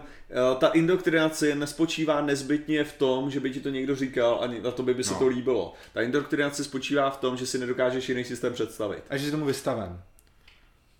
To znamená, že... Jo, že seš tomu tak vystaven. Absence toho, že mi někdo řekne, že děláme to takhle. Ne, to, že vyrůstáš v tom systému, tak ty vidíš ten systém jako ten... Tak ale to bude stejný Human Action. No samozřejmě. Ale ten, jako něčím se to bude lišit konkrétně v tom, že ten stát má tu centrální moc nad těma školama. A když já si chci vychovávat svoje děti bez toho, tak je to trošku problém, jako nějak to jde, ale není to tak úplně snadný. A jako je strašně důležité si uvědomit, že ta indoktrinace nemusí probíhat úplně tak, že byste z těch lidí stali nutně fanatici. Ono je strašně něco podsunout. Třeba typický příklad. Jo. Zeptejte se člověka, jako ono se v té škole se vytvoří strašně moc pozitivních vazeb k hrozně moc věcem. Zeptejte se třeba průměrného člověka, co si myslí o Tomášovi Garriguovi Masaryku. Ten byl skvělý, že jo. Každý řekne, že byl skvělý. Obyčejný člověk, to byl možná náš první prezident, jo. Ale když se ho zeptáte na... Ne, i ten člověk, co mu zbylo v hlavě, když jsme tady šli po ulici a zeptali jsme se ho, byl dobrý nebo zlej? No, jasně. Každý řekne, byl dobrý. A pak se ho zeptáš, co udělal, proč byl dobrý, co znáte z jeho života. To souhlasím, to tady ten případ naprosto je skoro jak soukupa, že jo? Tady tohle je pozitivní nebo negativní? A teď jako každý ví, že Tomáš Garrigue Masaryk byl dobrý. A nejlepší, jak se tím ohání pravičáci, přitom ten udělal takovou pozemkovou reformu, za kterou by se lecký komouš nemusel stydět, jo, prostě. To nikdo neví, to nikdo nezajímá, protože to byl ten úžasný prezident. A tak to je to typický Che Guevara, že jo? Jako Che Guevara je taky symbol jakože svobody, že jo? No, přesně. Ano, ale teď jako Tomáš Garrigue Masaryk, ale ono je to podobný, když řeknu ty slova, který mají ty lidi jako ten pozitivní vztah, když řeknu vlastenectví, vlajka, národ, Tomáš Garrigue Masaryk a tak podobně, tak to jsou věci, ke kterým máme víceméně pozitivní vztah. Zase na druhou stranu, když řeknu třeba zisk, kapitalismus, tak to zní trošku, jako někomu ještě OK, ale někomu už to zní zase trošku negativně. Jo. A je to taky častý, že prostě ten stát prostě také prezentuje a on prostě jako říká, jako, to už nás říká, mě to učili v té škole, že prostě třeba mě učili ve škole jako fakt, že některé služby musí zajišťovat stát, protože volný trh v nich selhává. A to říkají dokonce i o službách. A říkají to jako fakt. I o službách, u kterých to prokazatelně není pravda, protože i dneska jsou země, kde ty služby zajišťuje volný trh. Jo? A jsou místa, kde je to zajišťováno volnotržně. A v minulosti to bylo skoro všude, jo? Protože jako jsou to většinou novinky, jako třeba sociální pojištění a podobně, to jsou všechno věci, které jsou staré jako desítky let, možná jako 100 let nebo něco takového, nebo jak kde samozřejmě. Ale prostě jsou to dost novinky. A o těch se dneska učíme, že volný trh to neumí zajistit. A přitom i dneska to někde zajišťuje. Což teďka jenom mě tak napadlo, že bychom aspoň vzali si všemu pár donatů. Jo, rozhodně. Tak volný trh zase tady dáme slova. Já když jenom rychle teda přemýšlím, tak vlastně ona spousta těch věcí v rámci třeba toho, co by mohlo fungovat jako v volném trhu, si myslím, že tam je obrovský rozdíl v tom, protože lidi mají často spojený to, že něco funguje dneska blbě, protože to má pár velkých společností, se právě tluče s celým tím systémem, který je teď nastavený, ale kdyby to bylo v rámci celkově jako toho anarchokapitalismu, tak jako je potenciál toho, že v tu chvíli by to fungovalo, jo? To je teda ta myšlenka. Víceméně, že ty regulace samy ti ničejí, ti vytvářejí do nějaký míry monopol. Což je mimochodem strašně dobrá věc, jo, to je, teď si mi připomněl, co jsem ti chtěl říct na to, co jsi říkal minule o těch velkých společnostech, jak rostou. Stát je instituce, co děláš? Ta diskuse byla mimo mě v takový. Stát je instituce, která způsobuje, že ty firmy můžou dobře růst a bobtnat. A on zvýhodňuje ty velký proti těm malým. Úplně jako extrémně. Konkrétně, velká firma, proto se tvoří pobídky, ona může zasahovat do legislativy. A to ať těma způsobama jako oficiálníma, což znamená, že k tomu můžou vyjadřovat k tomu zákonotvornému procesu, tak i těma způsobama neoficiálníma, že prostě si platí ty politiky, aby jim to prosazovali. Což ty malí nemůžou. Pak když dopadne regulace, byť třeba nebyla vůbec vyprovokovaná tou firmou a fakt to někdo udělal jako v dobrý víře, udělal regulaci, tak ta velká firma má na celý oddělení právníků a účetních, kteří si s tím nějak poradí, a ta malá garážová firma na tom může dojet prostě. Těmahle všema způsobem, je to mnoho způsobů, jak ten stát jako likviduje ty malý ve prospěch těch velkých, i když by nechtěl, jo? I když by se o to nesnažil, tak stejně prostě to státní prostředí a ty regulace prostě pomáhají těm velkým a škodí těm malým. Plus třeba může někdo úplně jako krásně říct jako já chci teďkon být prospěšný, tak vezmu tady nějaký obor a uděláme regulaci, jak se musí vyrábět tohle prostě, jaký postupy se přitom musí dodržovat. Ty postupy často můžou mít smysl. Ale on to udělá tak, že se podívá do té největší firmy, která to dělá a podívá se, jaký postupy ona tam používá a ty uplatí do toho zákona. Čímž pomůže té velké firmě, respektive ji neublíží, ale té konkurenci ublíží, protože je všechny... Tady u tohle toho mám právě přesně, jakože, abych ti víceméně přitakal, argument s tím, s Monsantem, že jo? Jakože ty dělají GMO rostliny, jo. Že jo, Monsanto? A tam právě je strašný problém s tím, co dělá Greenpeace, tak soustavně lobuje proti nim, tak víceméně vytváří absolutně monopol toho Monsanta. Protože jakoukoliv, že žádná jiná firma nemá prachy na to, aby dokázali se udržet v těch regulacích. No, a tohle to v různý míře funguje prakticky ve všem. Takže Greenpeace víceméně vytvořil monopol jako svým lobby. A plus teda ty státy vytvářejí ty monopoly. Čili ta námitka jako čím víc ten stát bude regulovat, tím víc monopol.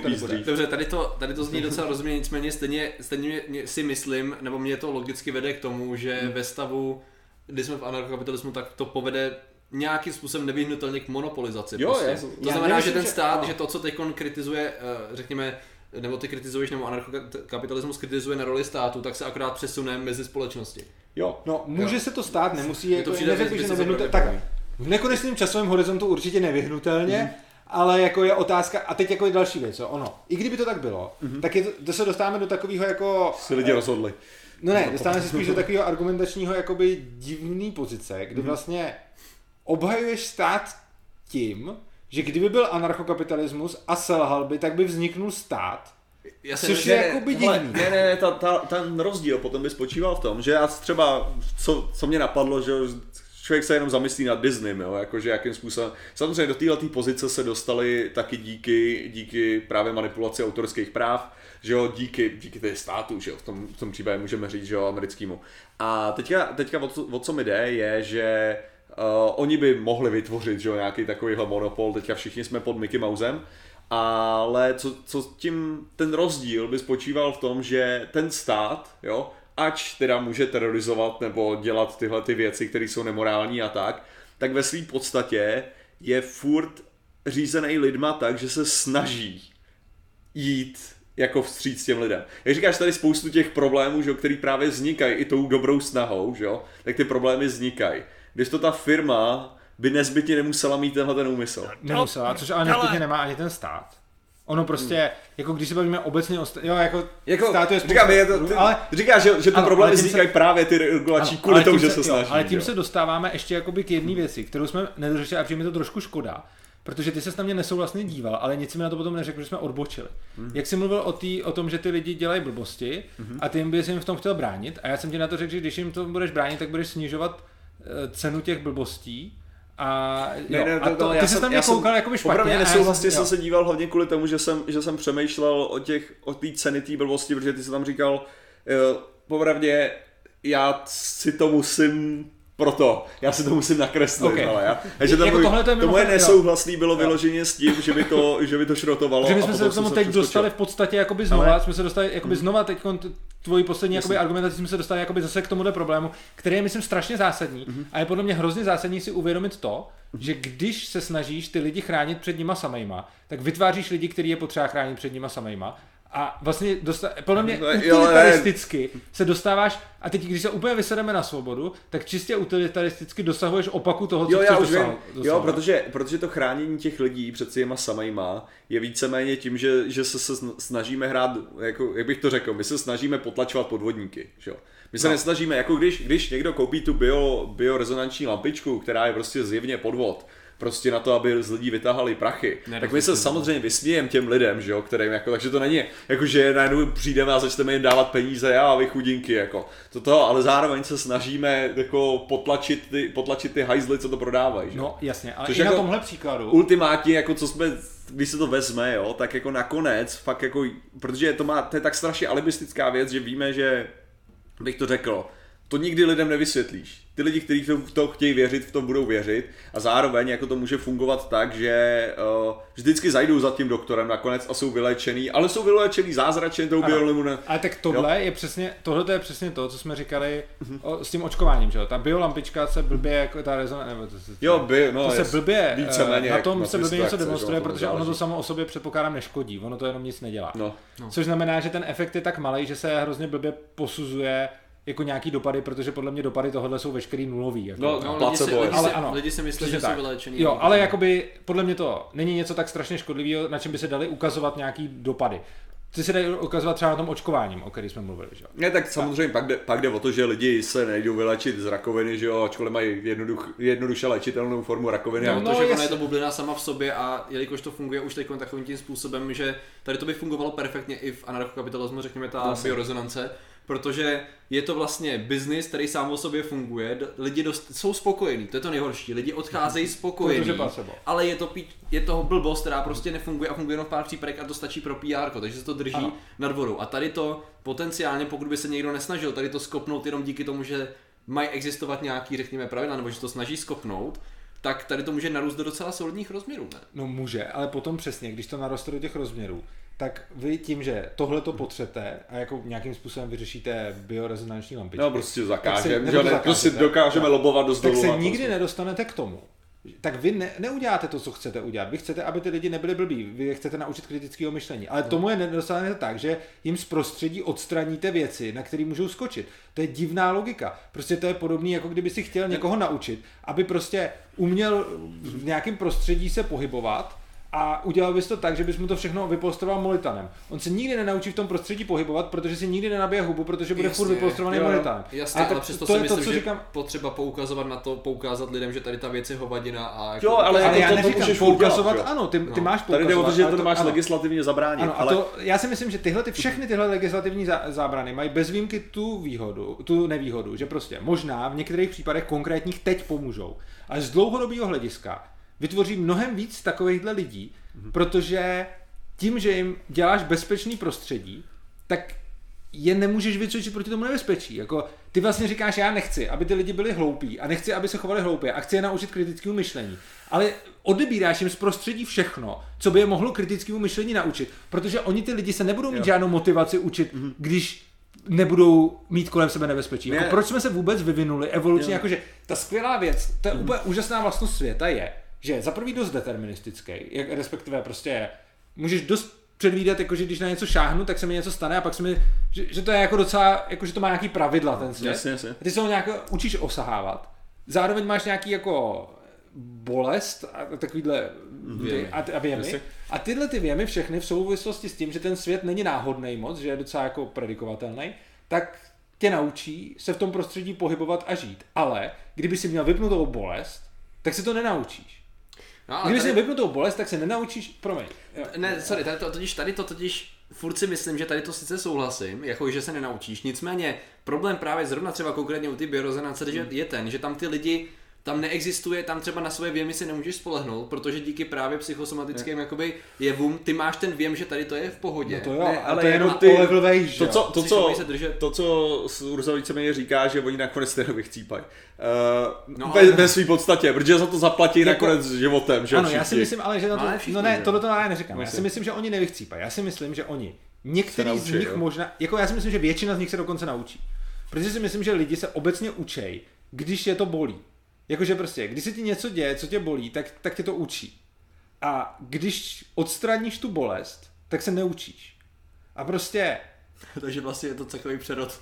To jo, ale takhle, jako teďka mi napadlo, Steve Jobs taky umřel jako na tu rakovinu, kterou se mohl jako vyléčit lepším způsobem, že jo, jakože... Co tím chci říct je, že člověk, který jako zjevně měl vědět víc, že jo, a jako tak stejnak se dostal do té situace... Ano, ale tak nikdy nebude, jako to je taková, jakože pořád záleží proti čemu, co porovnáváš. Jakože často se stává, že argumentuješ jakoby ideálním nebo bezpečným světem, který je ale... No já argumentuju právě s tím, že ty lidi jsou nepoučitelný debilové. Já myslím, že nejsou. Já si myslím, že ty lidi jsou... To je rozdíl. Já si myslím, že ty lidi jsou poučitelný do jistý míry, ale ne všichni a všude. Já neříkám, že tohle bude fungovat na 100%. Jenomže ani ty zákazy nefungují na 100%. Ono prostě nic nebude fungovat na 100%. A v každém případě. A já vůbec jako neříkám, že anarchokapitalismus bude lék na všechno a nebude tady problém. Ono, já si upřímně myslím, že anarchokapitalistická společnost bude o něco lepší než ta státní, ale jako rozhodně prostě budou tam blbí lidi, budou tam rezonanční lampičky a budou tam všechny takovéhle věci. Ale jde o to, že když ty lidi budeš vystavovat tomu jako hostile prostředí, tak oni se v něm naučí nějakým způsobem pohybovat, a když to budeš obalovat do molitanu, tak oni se v tom nenaučí pohybovat a prostě to, že někdy někdo dopadne blbě v tom hostile prostředí, protože se ho nechránil, je vykoupený tím, že zase mnohodně jiných lidí se poučí a pak nedopadnou blbě. Ale není to jakoby bezcitnost, protože oni i v tom přeregulovaném prostředí dopadají blbě. Což znamená, že budeš mít vždycky nějaký lidi, kteří dopadnou blbě. Mimochodem v tom státním prostředí někdy smetou i ty regulace přímo, jo? Jakoby, že často, jako když už bychom se bavili o jednotlivých příkladech, tak se dá najít spousta příkladů, kdy ten stát někoho přímo sejme prostě, i někoho, kdo vůbec jako jo. A teď jako takže jednotlivý příklad, když vynecháme a budeme se na to dívat nějakým způsobem prostě statisticky, tak prostě tím, že ty lidi chráníš, děláš pravý opak než toho, co chceš, aby měli kritický myšlení. Já teda ještě jsem k tomu chtěl, jenom že ten problém je, že aspoň tak, jak to fakt vypadá, tak ty lidi jsou nepoučitelný, že jo, jako, ale hele, od toho, říkám, to je ten v tu chvíli to je fakt jako filozofický jako některý rozdíl, jsou, že jak ale ne, některý jsou nepoučitelný, ale hele, některý jsou poučitelný, že jo. No jako prostě to je moje řešení, že jo, zavést kritický myšlení na školách, že jo, to je to prostě. Ale to ničemu nepomůže. Ty reálně to je stejný jako ne, budeš se, to je jako kdyby ses učil psát způsobem, že si budeme povídat o tom, jak se píše. A ne tak, že ty lidi necháš psát. Prostě učit lidi kritický myšlení na školách je k prdu, protože, nebo není to dobře, není to jako k prdu, ale prostě je to něco úplně jiného, než nechat toho člověka kriticky myslet a nést následky za to, když kriticky nemyslí. Zatímco to je jako kdyby si učil člověka ve škole psát tím způsobem, že si tam budeš s těma lidma povídat o tom, jak by se psalo, kdyby se psalo. Kde je problém? Co já si myslím, že já vidím to, co třeba my jsme zažili v uvozovkách, nebo jaký byl vývoj našeho stavu přemýšlení, byl právě ten, že jak to, že nad tím můžeme kriticky myslet, i když jsme prošli stejným systémem, jako někdo dofurt někde jakoby zůstal. Ta věc je, že souhlasím s tím, že některá v uvozovkách indoktrinace, teda když je centrální, tak směřuje k tomu, že lidi budou mít určitou představu nad věcí. Nicméně učit zeměpis, dějepis, historii, cokoliv a kritické myšlení. Kritické myšlení totiž, když ty vlastně učíš člověka i v rámci instituce přemýšlet nad tím, jak vnímá informace, přemýšlet nad tím, jak se to bude třídit a tak dále. To je úplně předmět, který stojí absolutně samostatně od všech ostatních předmětů, řekněme. To znamená, že pokud ty budeš, i když se to může zdát strukturovaný, i když se to může zdát jakoby něco, co je indoktrinovaný, protože to je nějak centralizovaný, tak furt tady ten předmět učí člověka, jak se kriticky koukat na to, co mi někdo říká. A ve chvíli, kdy tady to dělám, že vlastně narušuje zbytek toho systému. Umíte si představit reálně, jak by tohle vypadalo předmět kritického myšlení? Umíte si představit ty učitele? Petr Ludvík si to dokáže představit. Umíte si představit ty učitele? Ne, jako já nemyslím o nějakým idealizovaném příkladem. Podívejte se na průměrnou základku a na průměrnou učitelku, která bude učit předmět kritické myšlení. Jako sorry, ale tohle je přesně důsledek toho, to není jakoby omylem, že se to tak stalo. Ten důsledek toho státu je, že úplně já když jsem byl na Gimplu, tak jsem měl učitelku, já jsem za trest musel chodit na takovou speciální tělesnou výchovu, kde, protože jsem byl nezvladatelný, tak tam jsme museli cvičit jogu a tam stála úplně nervní ženská, která na nás zvala uvolni se, musíš se uvolnit, tohle je joga! A prostě já úplně vidím, jak implementace kritického myšlení bude vypadat tak, že tato paní učitelka dostane za úkol kriticky mysli. Ale to bude učit potom nakonec někdo, kdo bude úplně nekompetentní a dopadne to jako všechno, že jo? Jako ty říkáš, že to stojí mimo systém. No dobře, tak ale mimo systém, když to stojí, tak ztrácíš okamžitě přehled o tom, jak vybrat toho, kdo to má učit. Protože máš tady nějaký jakoby, kdo může učit matematiku? No ten, kdo prošel nějakým vzděláním. Kdo může učit kritický myšlení? Jasně, pozor, ne. Tím jsem nemyslel, že to stojí mimo systém. Tím jsem myslel, že podstata toho předmětu je úplně jiná než u všech ostatních předmětů. A jak u toho na to právě to je totiž důležitá věc, třeba zrovna já si dokážu představit, že to, co říkáš, je samozřejmě pravda, ale to, co říkáš, lze podle mě napravit dlouhou a bolestivou a zásadní, my už jsme o tom taky několikrát mluvili na streamech, nějakou změnou vzdělávacího systému. To, aby si líp vzdělával a líp motivoval učitele, aby si je líp jakoby distribuoval a tak dále. To znamená, že samozřejmě, že vždycky bude problém s tím, že budou lidi, kteří nebaví jejich práce, jsou blbě zaplacený a pak jak to mají pak předávat na děti, že jo? To je aktuální problém. Ale ty v tom státu nemůžeš udělat to dobře. Ty v tom systému, jak seš limitovaný tím, že neexistuje metrika pro dobrýho učitele. Na volném trhu existuje. Dobrý učitel je ten, kterému za to jasně, lidi jsou ochotní platit. Tam existuje metrika dobrýho učitele. Ve státním školství neexistuje metrika dobrýho učitele z toho důvodu, že každý člověk potřebuje jinýho učitele. Prostě jeden a ten samý učitel bude pro jednoho nejhorší a pro druhého nejlepší prostě.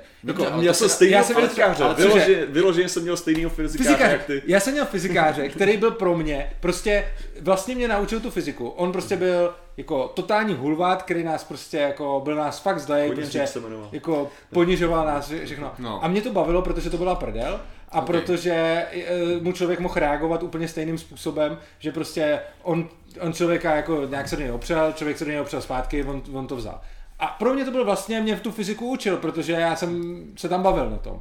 Ale pak tam byly prostě spolužačky, který brečeli v podstatě, co přišel do třídy a nenaučili se z fyziky vůbec nic. Otázka, byl to dobrý učitel nebo špatný učitel? No to nejde říct. A teď prostě... Čau, já si myslím, že to jde říct. Já si myslím, že to jde říct tím způsobem, že ty eliminuješ ty totální zmrdy, pardon.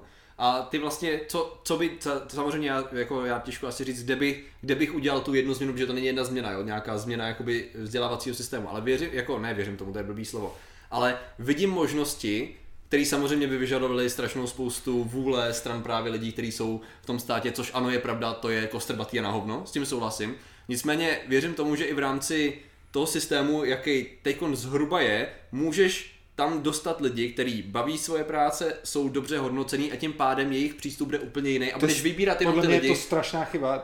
Ta úvaha podle mě. Zároveň musíš to spojit třeba i s tím, že pedagogické fakulty, kde se vzdělávají lidi, kteří mají vzdělávat a mají tu obrovskou důležitou funkci vzdělávat ty další generace, tak tam to se často vybírají lidi jako poslední obor. Ano, to znamená, že zůstávají tady ty lidi. Ale tohle je důsledkem toho, že ty nemáš objektivní způsob, jak ve státu bez volného trhu změřit kvalitního pedagoga.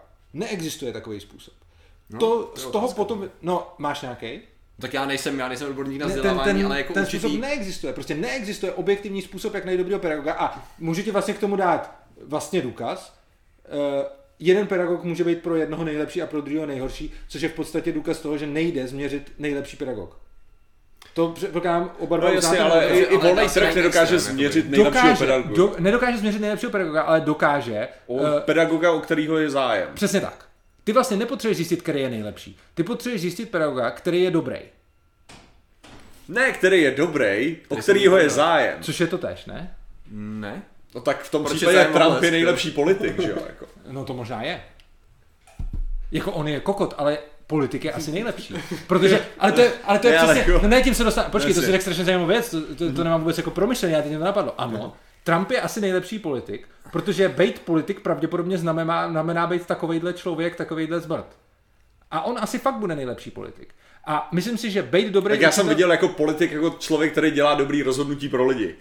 Tak jsem definoval se politika pro sebe. Ale to je strašně jakoby naivní definice, protože politik, který dělá dobrý rozhodnutí pro lidi, rozhodně se nebude krejt s tím, který je v našem systému zvolený. Ona není naivní, ona v původním slova smyslu by politici měli, jako naši zástupci v řádu demokracie by měli být nejlepší z nás, to tvoří a posouvají ten stát. To, že politik reálu je funkce, kdy abys byl dobrý politik, je co nejlíp vyzmrdovat všechny ostatní. Ale to je jako hezká, jako tohle to je úplně jako největší naivita, to je jako úplně totální pohádka, jo. Protože ty řekneš, že v systému demokracie by ten politik měl být ten nejlepší z nás, ale tak se podívej. Jakým způsobem? Ale tak to ani není. Já neříkám, že to tak je.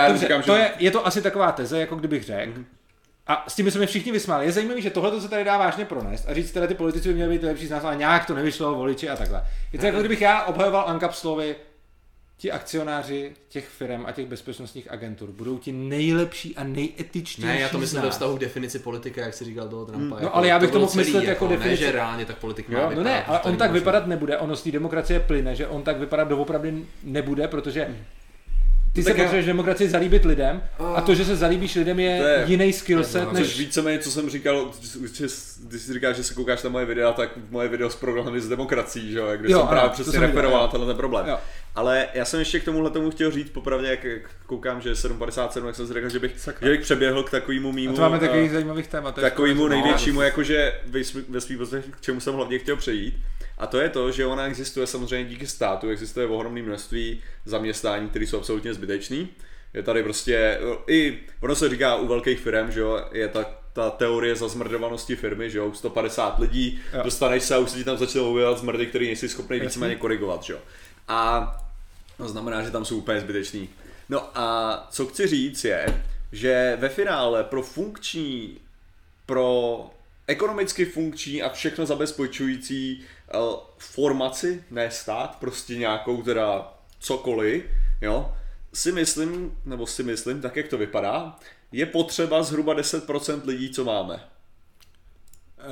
Co tím chci říct je, že ty služby, veškerý věci, veškerou produkci jídla, veškerý filmy, co se můžou natočit, veškerý youtubeři, kteří můžou existovat, protože my taky bereme zdroj a ten zdroj je lidská pozornost, že jo. To znamená, že nemůže být každý youtuber, protože toho zdroje omezený množství, že jo. No a v tom případě tady jde o to, že dojde práce, vlastně, že pokud nemáš zbytečnou práci... Ne, to je pro mě jako takhle. To je strašně, to je teorie, která začala asi tak s první automatizací a ty už asi stovky let lidi fňukají, že dojde práce, protože teď už to konečně se to stalo a teď to bude hrozný. Takže prostě lidi napřed dělali z 97% nebo koliká byli v zemědělství a 3% někde jinde. Když se začaly automatizovat zemědělství, tak bylo dojde práce. Tolik lidí prostě nezaměstnali. A oni se zaměstnali.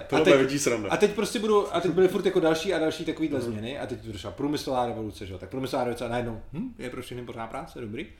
Tak potom to šlo dál a teď třeba jako typický příklad, to se mi hrozně líbí, byli ledaři, kteří těžili led, pak ten led museli transportovat a pak ho dávali lidem do sklepa, kde si tam k tomu dávali jídlo, že?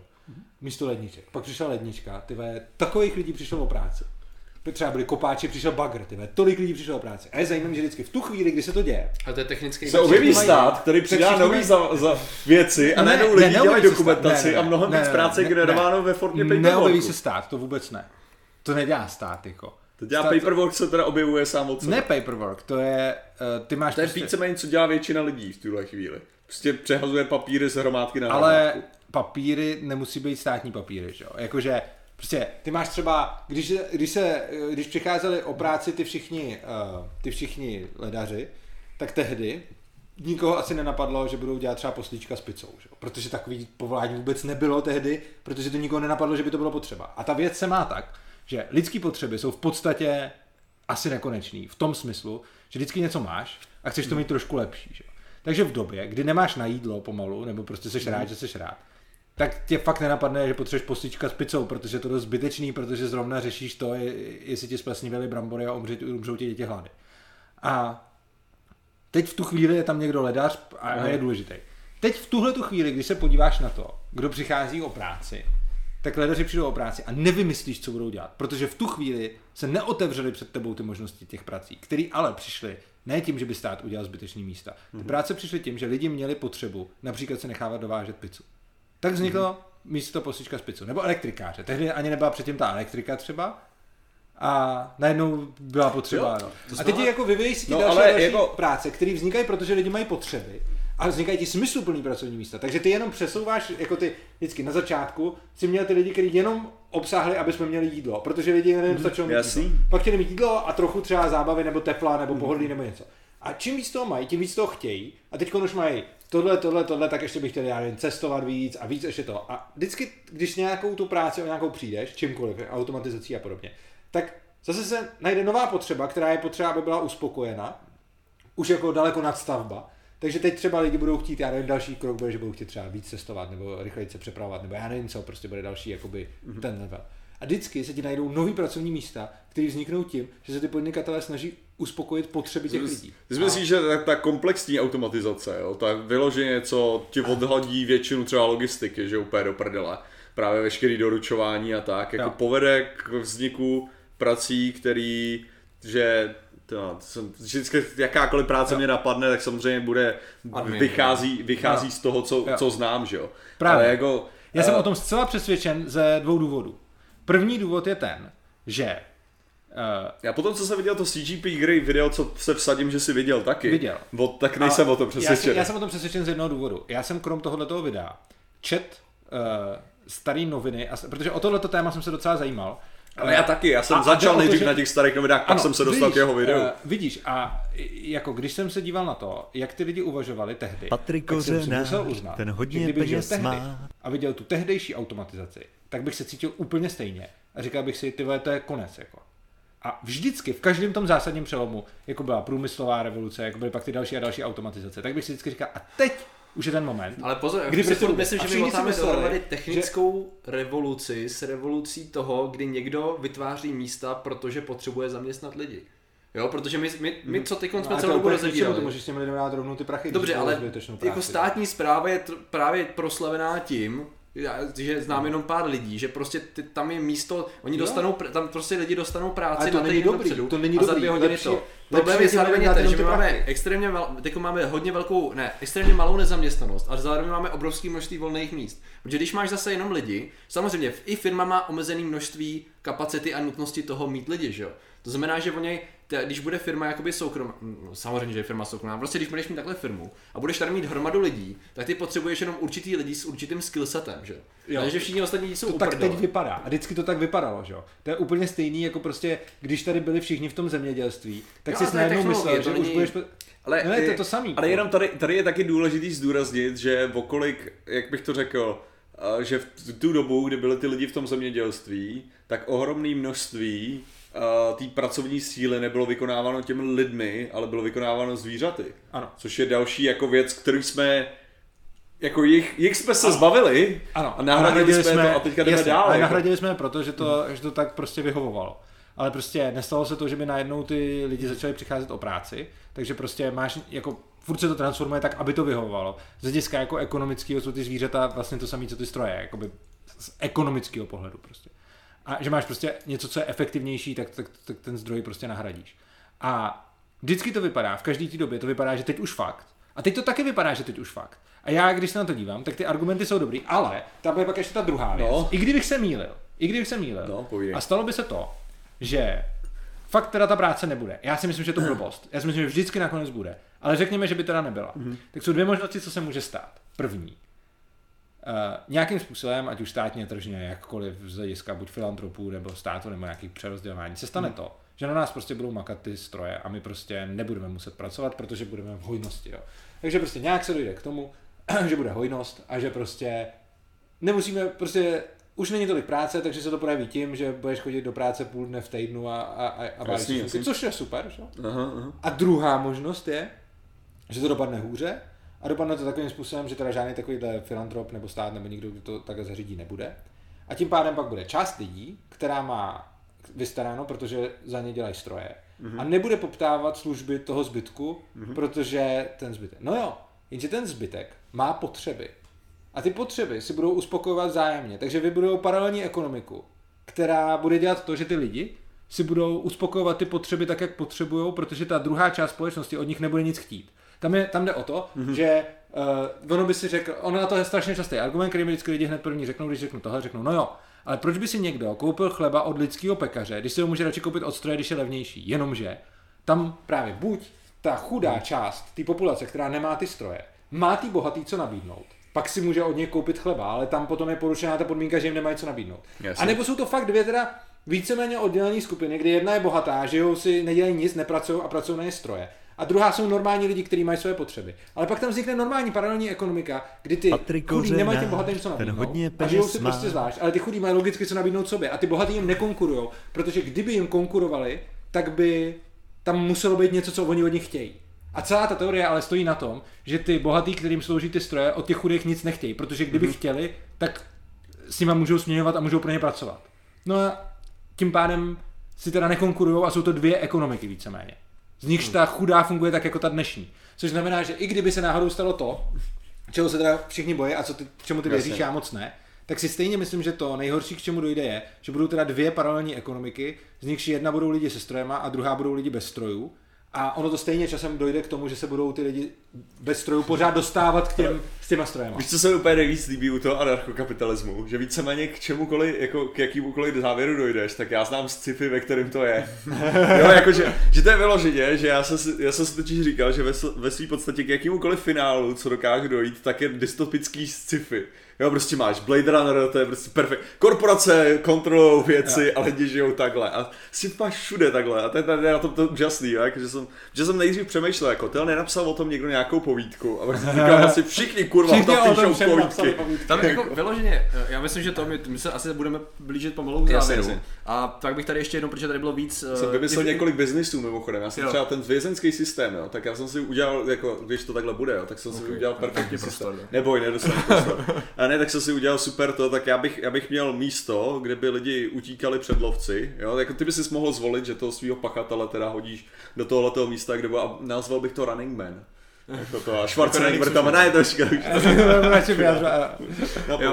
Jenom to, že tady bylo ještě jedno téma, jenom rychlý, protože se ptali lidi i v donatech, za což vám teda děkujeme všem, kteří donatovali a tady toho bylo víc, tady první... Mimochodem hejtějí lidi hodně, nebo ne? Já si myslím, že budou úplně v pohodě. Ale tak jako hejt, někteří hejtujou, někteří jsou v pohodě, tady se hodně, protože tady je hodně živá diskuze, stejně jako v chatu to bývá, tak lidi se baví mezi sebou a pár věcí vede k nám. Ne, já si myslím, že některý lidi můžou být zklamaný, že čekali právě jako, že budu nějak jako agresivní, což já spíš mám pocit, že přitakávám víc než to, než... Já jenom nesouhlasím ve zásadních filozofických otázkách, ale ve zbytku jako rozumím, jak by to mohlo myslím, že já jako hodně těch výtek, který si mi řekl, jsou strašně fajn, ale pořád si myslím, že by se měl zamyslet a nějak se vypořádat a buď odsouhlasit nebo vyvrátit to, co jsem ti říkal s tou ochranou těch lidí, protože tam pořád o tebe jakože, chápu, že to musíš promyslet a já myslím, že to je strašně zásadní jako. Jo. Okay, pardon, tak v pohodě. Tady jsme měli teda pár komentářů, že tady někdo hloupý, ale bylo řečeno, že jsme ochotní zaplatit, to je, jak se říká, že lidi jsou ochotní platit, takže v pohodě. Zavedeme Patrik Písek. Zavedeme anarchokapitalismus a po nějaké době dobrovolně většina odhlasujeme zpět dnešní standardy. Jak donutíme odpůrce uznávat opět stát? Co s těmi lidmi, jak je donutíme? Tak oni by si mohli vytvořit určité enclave, že jo? Ono vlastně vůbec nevadí, to je strašně zajímavá otázka, ono vůbec jakoby nevadí anarchokapitalistovi to, že někdo jiný má někde stát, jo? Ono prostě jako je úplně v pohodě mít jako opt-out, a že prostě někdy lidi si budou žít, jako to, co vlastně anarchokapitalisti kritizují, není ani tak to, že lidi mají stát, ale to, že k tomu nutí všechny, aby ho měli jako s nima a aby jim prostě platili na každou blbost, ale prostě jako je v pohodě, když bude jedno město, který bude anarchokapitalistický a vedle bude druhý město, ve kterém bude stát prostě. A potom by lidi se mohli jako vybrat, kam jako půjdou. Což se mi skoro líbí takovým tím stylem, že vlastně ono to totiž funguje tak, že vlastně, protože takhle, já si myslím, že bych v anarchokapitalistické společnosti mohl žít, protože jako mám nějaký skill set, který snad doufám, že bych dokázal nabídnout, jo. Takže jako pro mě to není takový, jako že si nedokážu představit, že já bych tam nemohl žít, jo. Spíš mi jde o to, že si dokážu představit, že hnedka v zahranicema, jo, nějakýho prostě území, který by bylo na to daný, jo, pak existuje ten stát, protože samozřejmě nejhorší vlastně na tom je, že ten stát by měl fungovat, potom stát říkáme, ale myslím ten kryptofašisti mě napadají kvůli červeným krvastníkům, ale anarchokapitalistický celek, nazveme to takhle, prostě něco, že jo, kdyby to fungovalo, tak by samozřejmě měl mít jako právě ekonomické výhody, protože není spoutanej, on je to fakt jako, nevím jestli jsi hráč, jako, nebo ale Bioshock, prostě Rapture, víceméně to je to celá myšlenka, že jo, to vychází z této filozofie. Akorát, že problém je ten, že by se stávali ekonomicky mocnější a mocnější, jo, a víceméně ty losery, který by se narodili v tom celku a nechtěli by makat, že by odešli do toho státu, že jo, který poskytuje ty sociální služby, že jo. Což ovšem znamená, že by si vytvořil ohromnou nenávist všude kolem, jako. Toho, kdyby vlastně došlo k tomu, že ten nakonec by ten stát spolknul zase ten anarchokapitalistický celé. Možná by to také dopadlo, ale to pořád neznamená, že nedává smysl se o to snažit, protože pořád jako je to tak, že asi nikdy nebude prostě ideální volný trh a asi nikdy nebude úplně největší totalita, ve který by bylo kontrolovaný úplně všechno a nic by nemohlo být jako svobodný. Čili vždycky to je o nějaký míře. A samozřejmě myslím si, že má pořád cenu se snažit o větší míru svobody. A i když já vůbec nevěřím tomu, že by se dožil nějakého anarchokapitalismu, tak by bylo třeba fajn aspoň zastavit rozpínavost toho státu. Například, jo. Že prostě ten stát je furt větší a větší, tak by se mohl aspoň zastavit, nebo prostě cokoliv, jo. A nemyslím si, že je to jako, že je dobrý o tom přemýšlet jako dogmaticky, typu všechno nebo nic, prostě. Buď mám anarchokapitalismus, nebo ne, a je to všechno k hovnu, jo. Prostě to je ta věc, ty věci, o kterých mluvíme, spousta témat, jako když se podíváte třeba do toho kanálu svobodného přístavu, tak tam mám jako 20 přednášek a na těch přednáškách vlastně řeším různý témata, jako prostě hasiče, zdravotnictví, silnice a tak dále. A prostě, když někdo k tomu přijde a řekne si, z těch 20 přednášek, jich 5 fajn, to s tím musím jako souhlasit, to jsem nevěděl, 10 si říkám asi ne a 5 jsou úplný pičoviny, to by nikdy nefungovalo. No tak je to super, protože ten člověk došel k tomu, že by mohla být společnost o trochu svobodnější než je teď a já jsem se to rád a prostě není to tak jako anarchokapitalismus nebo nic. A pokud mi někdo řekne, hele, a je to docela častý, že řekne, hele, jako super, ty věci, které říkáš, budou fungovat, ale nebude fungovat policie, nebudou fungovat soudy a nebude fungovat armáda. To jsou taky typický, jako jsem mi řekl, tyhle ty tři. No a pokud ten člověk mi teda řekne, Tak proč nezavít sam zbytek, kurva, že jo? I přesně. A já jako člověk, který mi dneska řekne, hele, já bych chtěl státní policii, armádu a soudy, a ten zbytek teda dobrý, ať je volnotržní, tak to je teď můj spojenec, jo, protože my se stejně nedožijeme ani toho, aby jsme se dostali na tyhle ty tři. Což znamená, že my můžeme klidně celý život se snažit o společnou věc, a až se naše pravnuci třeba někdy dostanou k tomu, že budou rozhodovat a těchto řekne, my už se jim budeme mrtví, že jo, takže to je jakoby úplně jedno. Já přeskočím rychle, ještě jednou komentovám, aby jsme tady nebyli v další hodinu díl. Sorry, to je. V pohodě. Tady, protože to byly dva donaty, které se týkaly stejného, nebo komentáře stejného tématu, od Bublinatky a Jana Vonky, zdravíme oba dva. Takže Bublinatka, co životní prostředí, obě dvě témata, jo? Co životní prostředí, existuje to přednáška. Co budou mít podnikatelský subjekty, aby se snažili snižovat emise, odpad, blablabla, ochraně spotřebitelů, zaměstnanecké právo, to už je dál. A Honza Vonka taky se ptal více streamů s Urzou vykřičí. Jinak, co ekologie, u ní mám trochu obavy, ale třeba se to došlo. Já bych tady schválil jenom tady více streamů s Urzou. Můžeš jenom najet na to. Na donaty, ale na tu částku, co tam se ukazuje celková částka. Celková částka, určitě, ono mi to tady nevyhazuje. Čekat. Dashboard, jo. $116. Trh promluvil, že je nechce. To je dobíra. Takže takhle. Ano, takže co se týče ekonomie, třeba to je zajímavý. Hele, já ti dám extrémní situaci, která mě napadla. Tady piješ Red Bull, jo. A teďka normálně prostě Red Bull se rozhodlo, že součástí jejich nový filozofie prostě je mít zavřenýho orangutana prostě ve sklepě a soustavně ho mlátit baseballkou. Jo? A ty jako, to je jejich prostě teďka nová věc, prostě se rozhodli, že to tak bude. No to je hypotetický samozřejmě, miluji Red Bull.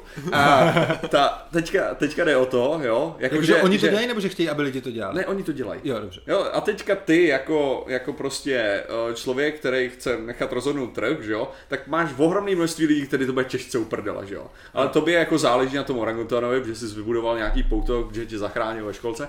A teďka chceš to. Jak se to vyřeší? Jako, nechávat to na tom trhu je strašně palmový olej. Že? Tohle je přesně věc, kdy třeba, když budu mlátit orangutana ve sklepě, tak zrovna na zvířata jsou lidi hodně citliví a když se roznese, že Red Bull mlátí orangutana ve sklepě, tak to ne všichni, ale někdy to přestanou kupovat. Jo?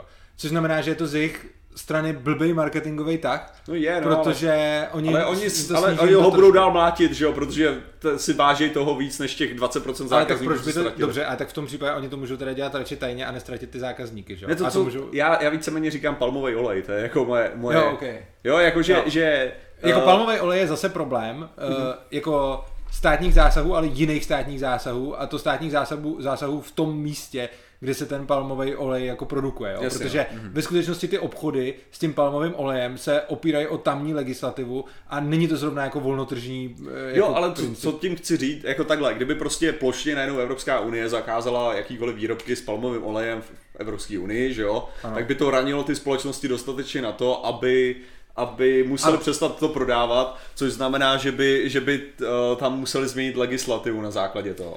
Ano, ale prostě je to zase, jak já nemůžu říct, která konkrétní legislativní změna jako bude jako mít jaký důsledek. Obecně je problém v tom, že když nějaká regulace způsobí něco a my to řešíme jinou regulací, tak ona se způsobí něco, co musí jako řešit další regulace a tak dále. Což znamená, že já se těch regulací bojím i z toho, že se prostě takhle cykly. Co se týče toho životního prostředí, jo, tak je problém, že my tady asi přetahujeme, já nevím, jak máte fixní čas. Jako nemáme fixní čas. Každopádně prostě, jo, okay. Takže aby tady někdo neumřel hlady, tak prostě ekologie je dost složitý téma a já na ně mám přednášku, takže když půjdete na kanál Svobodného přístavu, tak tam prostě najdete, je tam jeden playlist, který se jmenuje Anarcho Kapitalismus v Polis a tam uvidíte také ty přednášky a každá se vždycky nějak jmenuje, prostě díl první, státy nemorální, a pak je tam díl X, životní prostředí, a tam když si to najdete, tak se tam najdete prostě 2hodinovou přednášku, kde o tom mluvím. A prostě tady o tom nemůžeme teď 2 hodiny mluvit. No. Ne, já jsem spíš myslel, jakože, že do nějaký míry v těchto těch situacích, jo, jakože ten zásah toho státu, samozřejmě, jak říkáš, ty regulace teda můžou přinášet ty horší regulace, teda jakože ty důsledky můžou být horší než vlastně to, čemu se snaží ta regulace předejít vlastně v tomhle ohledu. Ale jako pro mě je jako pro konzumenta těžký, že ho vyjádřit, jakože já teďka bablo gym, že mě nasralo, že jo, se těžce, tak jako já, když přestanu konzumovat je a rozkřiknu to dál, tak evidentně nemám dostatečně mediální dosah jako na to, aby... Nemáš, protože jsi jeden, ale když nasadou takových lidí hodně, tak to má ten dosah, že jo? Čili tam jakoby... No jasně, ale tady jde o to, že oni podporují kreténa, který by v žádném případě neměl být podporovaný. Ano, a teď jako jde o to, že ty si můžeš, jakože tam vždycky záleží, kolik lidí si to takhle myslí, jo. Jakoby ono často si lidi řeknou, ten trh je na hovno, protože já s tím nemůžu nic dělat, ale často s tím nemůžeš nic dělat, protože jsi jenom jakoby jeden nebo že je vás málo. Ale prostě v momentě, když by těch lidí bylo hodně, tak už se s tím něco udělá a udělají s tím to, že prostě, takhle, většinou je to tak, že ty lidi sedou na to, co dělá ta firma v jiným věci, než v jejich hlavním oboru. Což znamená, že když Nokia dělá píčoviny v hlediska jako mobilních telefonů, tak na to lidi zareagujou a pošlou Nokia jako do hajzlu. Na druhou stranu, když jsem silničář a vypalou baráky, tak to už to se snaží říct. To se nesnažím úplně říct, ale prostě... Full circle. To celá diskuze vedla k tomu na momentu. Past. Takže děkujeme za vaši pozornost. No ne, že prostě, že lidi často prostě je nezajímá, co ta firma dělá jinak a prostě jenom řeší to. Ale když ta firma dělá něco jako hodně jinak, často se to potom spíš řeší jinak než bojkotem. A to je třeba zajímavá myšlenka toho, že nějaká kosmetika, já se teda v kosmetice zrovna moc nevyznám, ale prostě zaregistroval jsem, že existuje nějaká značka, tuším nějaký Lush nebo něco takového, který, já taky nevím, možná jsem to jako skurvil to jméno, ale prostě nějaká taková kosmetika dělá to, že vyrábí nějakou kosmetiku, která není testovaná na zvířatech a prostě takhle. Čili ty lidi nezačnou většinou sami o sobě bojkotovat tu firmu, která testuje kosmetiku na zvířatech, když se jim to nelíbí, když někdy taky. Ale potom ta firma, která řekne, tyhle my netestujeme na zvířatech, tak jde hrozně jakoby, tak se stává populární prostě. Yeah. A mám prostě ve svém okolí nějaký ženský, který tohleto kupujou prostě proto, že jednak protože to je jako dobrý prej a jednak ale taky proto, že nedělají pokusy na zvířatech a tahle ta firma je nějak teďkon strašně jakoby cool a že prostě se jim daří.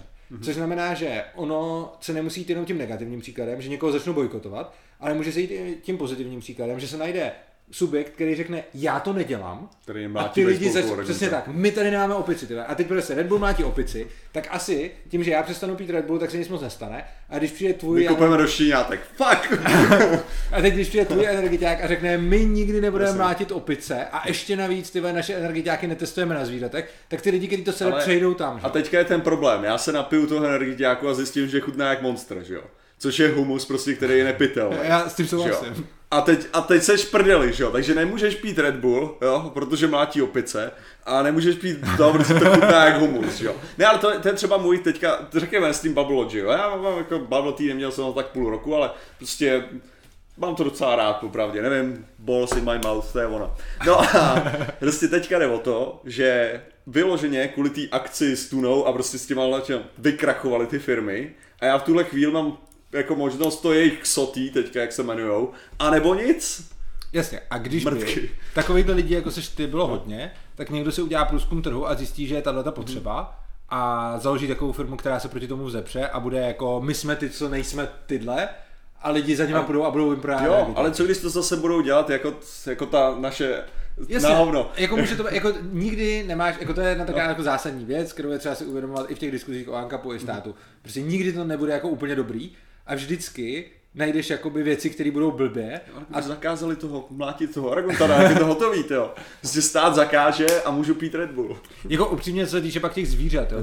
Já jsem říkal extrémní případ. Jo, ale jako právě ono, třeba zrovna u těch zvířat si myslím, že by i ty soukromí soudy rozhodovaly jako tak, aby se nemlátili zvířata, protože lidi to jako chtějí, aby se nemlátili zvířata. A prostě ten soudce jako potřebuje zákazníky a když bude jako hodně zmrt, tak oni ty lidi... Rozhodovat jasně. Přesně tak. Čili oni budou jakoby chtít, aby ten soudce spíš soudil tak, aby se nemlátili zvířata a on se tomu tlaku bude podřizovat, ale zase je to dneska, protože dneska lidi docela nechtějí, aby se mlátili zvířata. Vsadím se, že o 100 let zpátky by to bylo každému úplně jedno, protože před 100 lety každý mlátil zvířata a nikomu to nevadilo. Teďkon jsme se dostali někam jako dál, asi nějak jako společenským vývojem, že teda nechceme, aby byly mlácený zvířata a tomu vždycky na to zareagují prostě ty odpovídající subjekty.